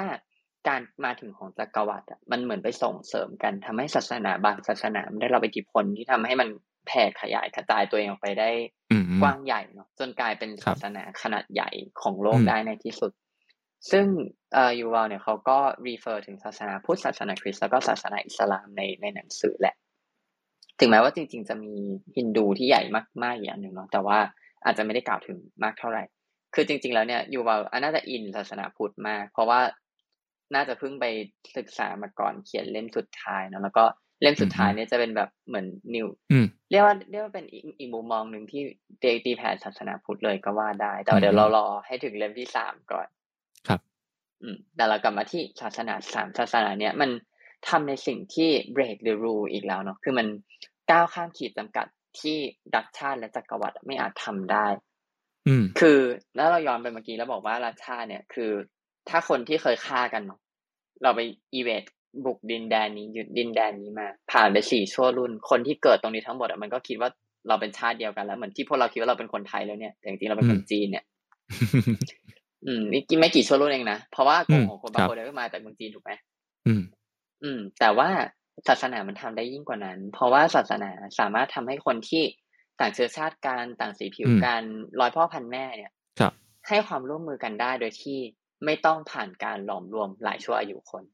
อืมอืมถูกต้อง แค่เรานับถือพระเจ้าครับ เดียวกัน เราอืมเชื่อในความเชื่อเดียวกัน อืมเราก็จะร่วมมือกันทันที นั่นนั่นคือความทรงพลังของศาสนาที่ยังไม่เคยมีเรื่องเล่าอื่น บนโลกใบนี้ทำได้ก่อนก่อนช่วงเวลานั้น อืมอืมก็เลยกลายเป็นมาหลังแต่มาแรงนะจ๊ะ อืมครับ แล้วไอศาสนาเนี่ยก็มี อำนาจอีกแบบหนึ่งที่ใหญ่โตเหมือนกัน คือศาสนาตั้งแต่อดีตเนาะมันถักทอมากับเรื่องราวที่โยงใยอยู่กับอภิมนุษย์อะอืมคือรับเอ่อรัฐชาติและจักรวรรดิเนี่ยมันโยงใยอยู่กับบุคคลถูกไหมมันโยงใยอยู่กับจักรพรรดินู่นนั่นนี่แล้วเราก็จะเห็นได้ว่าจักรวรรดิที่มันใหญ่โต แล้วก็ยิ่งใหญ่อะมันจะมีความเป็นสมมติเทพอยู่ในผู้นำมของคจัรับกรวรรดิเนาะเพราะว่าคนธรรมดามันเอาไม่อยู่ไงมันถูกอืมเพชชัน มันก็เลยต้องทำให้ตัวเองเป็นอภิมนุษย์ขึ้นไป แต่ศาสนา มันถูกตั้งขึ้นมาโดยโยงใยอยู่กับอภิมนุษย์โดยสมบูรณ์เลยอะอืมครับ มันไม่ใช่ว่าคนคนนี้เป็นพระเจ้าที่อืมกลับชาติมาเกิด แต่แม่งคือพระเจ้าที่ ไม่ได้ยึดไม่มีกับใครตัวมองบุคคลเห็นแล้ว เออ ไม่มีใครมองเห็น แต่ทุกคนต้องเชื่อห้ามห้ามตั้งคำถามเพราะไม่มีไม่อยู่ให้ตั้งคำถามอยู่แล้วอะไรเงี้ย อืม อืมมันก็เลยมีความแข็งแรงในแบบที่ไม่ได้ล่มสลายกันง่ายๆ เหมือนจักรวรรดิที่เปลี่ยนมือกันไปเรื่อยๆ มันเหมือนมีแต่แข็งแรงขึ้นแล้วก็แข็งแรงขึ้นเนาะอืมครับ อืม ซึ่งถึงตรงนี้ก็น่าจะมีคนเถียงแหละว่าเฮ้ยมันใกล้จะถึงจุดจบของศาสนาแล้วใช่ไหมล่ะเพราะว่ายุคนี้คนเขาไม่นับถือศาสนากันแล้วอืมแต่ว่าครับยูวอลก็จะบอกว่าเออจริง ๆ แล้วเนี่ย ศาสนาในมุมมองของเขาอะมันไม่ใช่แค่สิ่งที่เป็นแบบพุทธคริสต์อิสลามอะแต่มันอืมคือ ความเชื่อบางอย่างที่มีหลักปฏิบัติที่ยึดถือร่วมกัน อันนี้คือข้อที่หนึ่งเนาะคือมีหลักปฏิบัติบางอย่างที่ยึดถือร่วมกัน และข้อที่สองก็คือมันเอ่อมันเรียกร้องให้มีการแบบเหมือนเผยแผ่ออกไป อืมครับ อืมอะอืมซึ่งเพราะฉะนั้นสิ่งที่อ๋อแล้วก็ต้องยึดโยงอยู่กับอะไรบางอย่างที่เป็นอภิมนุษย์ด้วย อืมอืมครับ อืมคือถ้าเกิดว่ามันเป็นความเชื่อที่ยึดถือร่วมกัน แต่ไม่ได้ยึดโยงอยู่กับอภิมนุษย์ เช่น ฟุตบอลอืมอืมเราก็ยกตัวอย่างว่าฟุตบอลเนี่ยก็เป็นความเชื่อที่ยึดถือร่วมกัน เพราะว่าถ้าให้เอเลี่ยนมาดู เอเลี่ยนไม่ได้นับถือร่วมกันกับเราเอเลี่ยนก็จะงงว่ามันลงไปไล่เตะลูกบอลอะไรกันวะไม่เข้าใจครับ หรือแม้แต่คนที่ไม่เข้าใจกติกาฟุตบอล สมมติอืมไม่เข้าใจเลยเป็นคนป่า เป็นคนเหมือนกันเป็นเซเปียนเหมือนกันออกมาจากอืมป่ามาเจออีพวกนี้วิ่งไล่เตะลูกบอลอะไรก็ไม่รู้ก็คืองงทำอะไรครัวะบอืม มันก็มันก็เลยมันมีเรื่องเล่าที่ถือร่วมกันเนาะ แต่มันไม่ได้ยึดโยงอยู่กับอภิมนุษย์ อืม แต่ว่าถ้าเป็นศาสนา มันคือสิ่งที่ยึดโยงอยู่กับบางอย่างที่ใหญ่กว่าตัวเซเปียน เพราะฉะนั้นเราเลยถูกเหมือนถูกบังคับให้ต้องเชื่อ แล้วก็ถูกบังคับให้ต้องทำตาม โดยที่เราไม่อาจต่อสู้ได้เนาะ เพราะเราเป็นแค่มนุษย์ แต่ว่าอืมจุดตั้งต้นอะ มันเป็นอภิมนุษย์อืมในมุมเนี้ยของของยูวาลเขาก็เลยบอกว่าเอ่อ พุทธคริสต์อิสลามเนี่ยมันอาจจะเป็นจุดเริ่มต้นของเมกา r ิลิเจียหรือว่าเป็นศาสนาที่ทรงพลังเนาะแต่เขามองว่าศาสนามันก็มีการพัฒนาตัวเอง แล้วก็เปลี่ยนแปลงไปเรื่อยๆแล้วเขาก็มองว่าณวันเนี้ยศาสนามันก็พัฒนาผ่านมาเรื่อยๆเนาะผ่านจากยุคที่เป็นแบบ pure religion แบบนั้นเนี่ยก้าวมาเป็นยุคของวิทยาศาสตร์ ที่เขามองว่าวิทยาศาสตร์ก็เป็นศาสนารูปแบบหนึ่งเพราะมันมีอืม policy มี principle ที่เราต้องยึดถือร่วมกัน แล้วมันก็ครับยึดโยงอยู่กับบางอย่างที่ เป็นสิ่งที่อยู่เหนือตัวเราอยู่เหนือมนุษย์อืมในครับที่เนี้ยก็คือกฎของธรรมชาติ อืม อืม คือวิทยาศาสตร์ก็ยึดโยงกับบางอย่างที่เราไม่อาจไปไปเถียงได้ อืม อ่าครับมันก็เลยถูกดึงเข้ามาอยู่ในโลกของของอ่าเรื่องราวศาสนาที่เป็นกลุ่มศาสนาเนาะอืมแล้ววิทยาศาสตร์ก็ปั่นต่อไปกลายเป็นทุนนิยม เสรีนิยมจนไปถึงอืมเอ่อสิ่งที่เอ่อ Yuval เรียกว่า humanism หรือว่าในไทยก็จะแปลว่ามนุษยนิยมแหละ อืม อืม ซึ่งไอ้ core ของตรงนั้นเนี่ยจะเป็นเรื่องที่เดี๋ยวเราจะไปเล่ากันใน Homo Deus ละกัน เพราะว่าอ่าเมามันมาก ๆ ก็คือเป็นครับศาสนายุคใหม่เนาะอืม แต่สุดท้ายแล้วเนี่ยก็เลยกลายเป็นเรื่องเล่าสามเรื่องนี้เนาะก็คือเงินตราชาติและจักรวรรดิแล้วก็ศาศาสสนานาหลักครับ ที่รวมเซเปียนเนี่ยจากที่เป็นชนเผ่าเล็ก ๆ น้อยๆเป็นโลกใบเล็กมากมายเนี่ย รวมกันจนกลายเป็น อืม กลุ่มสิ่งมีชีวิตที่ซินเนอร์จีกันมากพอที่จะครองโลกใบนี้ได้เนอะอืมคอืรับมอ่าแล้วไอ้สามเรื่องนี้มันก็เกิดมาจากการปฏิวัติเกษตรกรรมเนาะอืมและการปฏิวัติเกษตรกรรมมันก็เกิดมาจากการที่อยู่ๆก็ เอ่อครองโลกเสร็จเรียบร้อยแล้วคนเริ่มเยอะกูอยู่ๆก็มีพืชพันธุ์ใหม่มา กูก็เริ่มลองปลูกปลูกไปแล้วมันกลับไม่ได้แล้วอืมซึ่งไอการเดินทางไปทั่วโลกมันก็เกิดมาจากการปฏิวัติการรับรู้เนาะครับอืมอืม แล้วก็เราก็ย้อนกลับมาที่จุดเริ่มต้นเนาะที่ว่าทุกอย่างเกิดขึ้นไวมาก ครับ อ่า แต่ทุกคนจะคิดว่านี่จบแล้วไม่ค่ะยังไม่จบนะคะนี่แค่ ครึ่งแรกของหนังสือนะคะ แต่ว่าเราจะจบสำหรับวันนี้เนาะครับโอเค และในส่วนของวันอ่าอีกสองอาทิตย์นะฮะขอเวลาสักครู่นะฮะก็จะเป็นเรื่องของอ่าช่วงเวลาที่สลักสำคัญมากที่สุด เอ่อช่วงเวลาที่สามเนาะแล้วก็อาจจะเป็นช่วงเวลาที่สำคัญที่สุดด้วยมั้งก็คือการปฏิวัติวิทยาศาสตร์เนาะอืมครับ แล้วก็จะกล่าวถึงเอ่อเหตุการณ์ที่เกิดหลังการปฏิวัติวิทยาศาสตร์เนาะว่าทำไมมันถึงทำให้มนุษย์เนี่ยมันกำลังก้าวขึ้นไปเป็นพระเจ้าที่ที่ปกครองโลกใบนี้คือจากเดิมเราเป็นแค่ มนุษย์เนาะเรากำลังจะกลายไปเป็นอภิมนุษย์ด้วยตัวเองแล้ว แต่ว่าเพราะอะไรก็คือให้รอติดตามกันในอีกสองอาทิตย์นะคะครับโอเค ได้เลยครับ อยากถามพี่อัพว่าเนี่ยแล้วแล้วจากที่พี่อัพอ่านมาแบบครึ่งเล่มแรกเงี้ย มันมันสะท้อนอะไรกับมนุษย์เราปัจจุบันไหมตั้งแต่แบบที่เราเรื่องมาวันนี้เนี่ย อืม ก็รู้สึกว่าเรื่องแรกเลยอะที่ที่รู้สึกเนาะหลังจากอ่านก็คือ เรามองโลกเปลี่ยนไป เหมือนอืมเรารู้สึกว่า เอ่อทุกเรื่องอะ มันไม่ได้มีคำว่าถูกแล้วก็ผิด คือครับคืออันเนี้ยก็จะได้จากอีกเล่มหนึ่งด้วยเนาะแต่ว่าเล่มเนี้ย อ่านก่อนอ่านก่อน12 rules of life เนาะมันก็ค่อนข้างส่งผลว่า ทุกอย่างบนโลกใบเนี้ย มันเกิดขึ้นมาจากจินตนาการของมนุษย์ ทุกอย่างมันเป็นเรื่องเล่า อะ มันเพราะฉะนั้นมันไม่ได้มีอะไรถูก แล้วมันก็ไม่ได้มีอะไรผิด เพราะว่าทุกอย่างมันล้วนแล้วแต่ไม่จริง อืมครับ อืม มันมันทำให้เรามองโลกเปลี่ยนไปประมาณหนึ่งเหมือนกัน แบบจากเมื่อก่อนที่เราอาจจะเป็นคนตัดสินเรื่องอะไรก็ตาม based on ความรู้สึกหรือว่าทัศนคติอืมของเราเนาะว่า อันนี้ไม่ดี อันนี้ไม่ถูกอันนี้ไม่ถูกอันนี้ไม่ได้อะไรครับเงี้ย แต่ว่าเรามองมองมันเป็นแฟกต์มากขึ้น มองมันเป็นว่า อืม มันมันเป็นความเชื่อที่เราแค่ไม่ได้เชื่อเหมือนกัน อืมเห มือนสุดแต่มันท้ายก็มีคนทุกอย่างมันก็อืมเป็นสิ่งที่มนุษย์สร้างขึ้นมาทั้งหมดอะเนาะหใช่มายถึงว่ามันมันก็เลยไม่ได้มีเราเชื่อแบบนี้ absolute truth หรือว่าอะไรอย่างงี้เราเราก็เราก็เห็นด้วยว่าความเชื่อมันเปลี่ยนไปได้ อืมอืมครับอย่างที่ประวัติศาสตร์มันเปลี่ยนไปตลอดเวลาเนาะคือสิ่งที่เราเชื่อว่าในวันเนี้ยเราอาจจะไม่ได้เชื่อในวันอีกสิบปีแล้วอะมันก็ไม่ได้ผิดอืมเพราะมันมันเปลี่ยนแปลงได้เหมือนกับที่คนที่เขาเคยเชื่ออย่างหนึ่งในอดีตแล้ววันนี้เขาไม่ได้เชื่อแบบนั้นแล้ว มันก็ไม่ได้แปลว่า เขาผิดอะมันก็เป็นแค่เรื่องราวที่เกิดขึ้นอะไรเงี้ยอืมพี่ว่านี่เป็นเป็นอันหนึ่งที่เปลี่ยนเยอะเหมือนกันครับแล้วก็เรื่องที่สองที่สนุกดีแล้วก็ได้เยอะเหมือนกันจากการอ่านหนังสือประวัติศาสตร์หลาย ๆ เล่มก็คือแบบ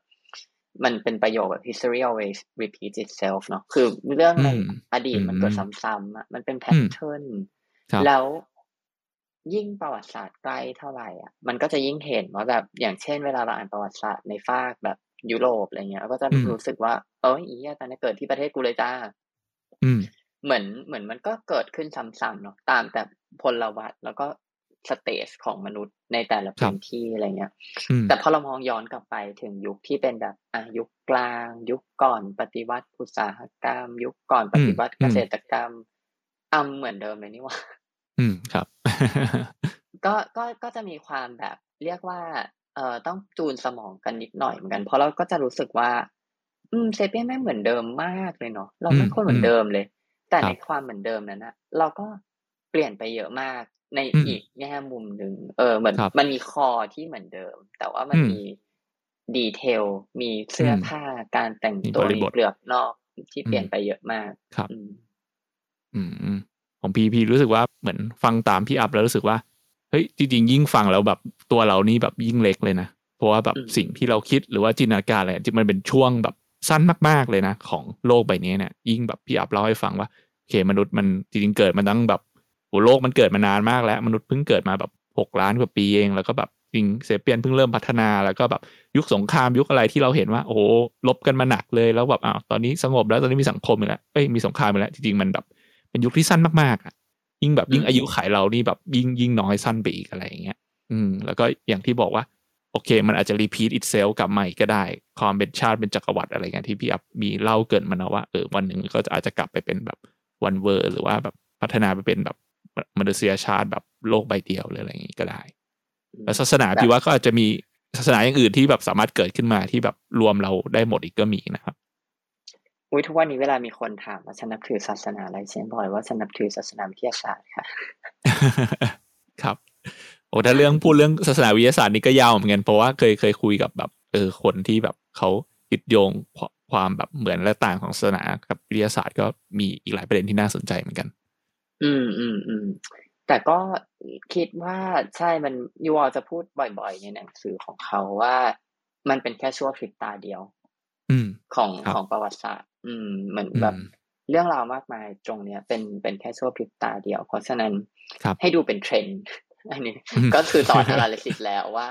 เออบางบางบางบางเรื่องบางราวเหมือนเหมือนตอนที่มันจะมี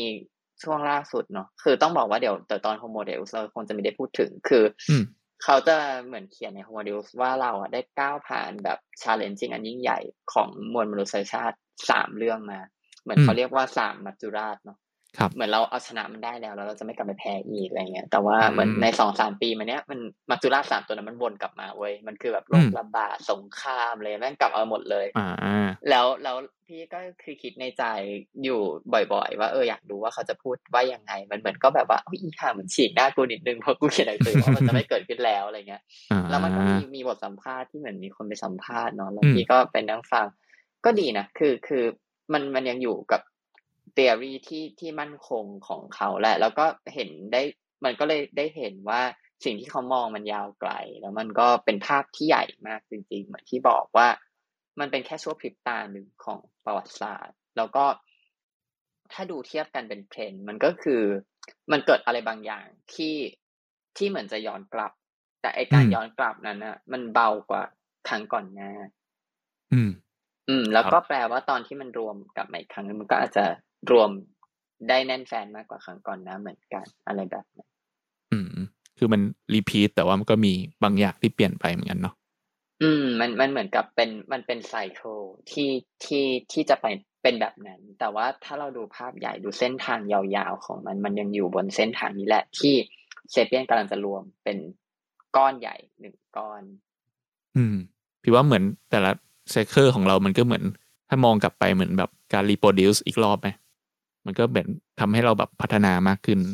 เหมือนแบบเทียบกับการที่แบบเฮ้ยสัตว์มันตายเกิดตายเกิด แล้วก็วิวัฒนาการขึ้นไปเรื่อยๆอะไรอย่างเงี้ยเราคิดเยอะขนาดนั้นใช่ไหมแบบแอสเซเปียนอาจจะไม่ได้คิดอะไรเลยก็ได้ มันเป็นแบบเป็นไปตามธรรมชาติ เพราะว่าเราเหมือนล้มลุกเรียนรู้แบบว่าเป็นธรรมชาติมาแล้วเราก็ต้องเรียนรู้จากประสบการณ์และประวัติศาสตร์ครับ โอเค วันนี้น่าจะประมาณเท่านี้นะครับ ก็สามารถติดตาม Sapiens เนาะตอนที่2เนาะเป็น episode ที่ 4 ได้ วันนี้ถ้าใครเพิ่งเข้ามาฟังครั้งแรกเนี่ย เราก็สงสัยเนาะว่าเฮ้ยเราพูดเรื่องเรา mention เรื่องหนังสือ Guns Germs and Steel บ่อยเหมือนกัน ก็สามารถไปฟังย้อนหลังได้เหมือนกัน เรามีเล่าไปแล้วใน EP ที่ 1 กับ EP ที่2นะครับ ก็สนุกเหมือนกันก็ลองไปฟังดูได้นะครับ โอเค ได้เลยก็ วันนี้ก็ขอขอบคุณทุกคนมาก ๆ นะครับ ที่เข้ามาฟังกันแล้วก็ขอบคุณพี่อัพมากครับ ขอบคุณมากเลยค่ะ ขอให้นอนหลับฝันดีนะคะในวันนี้ ครับ แล้วพบกันครับ สวัสดีครับ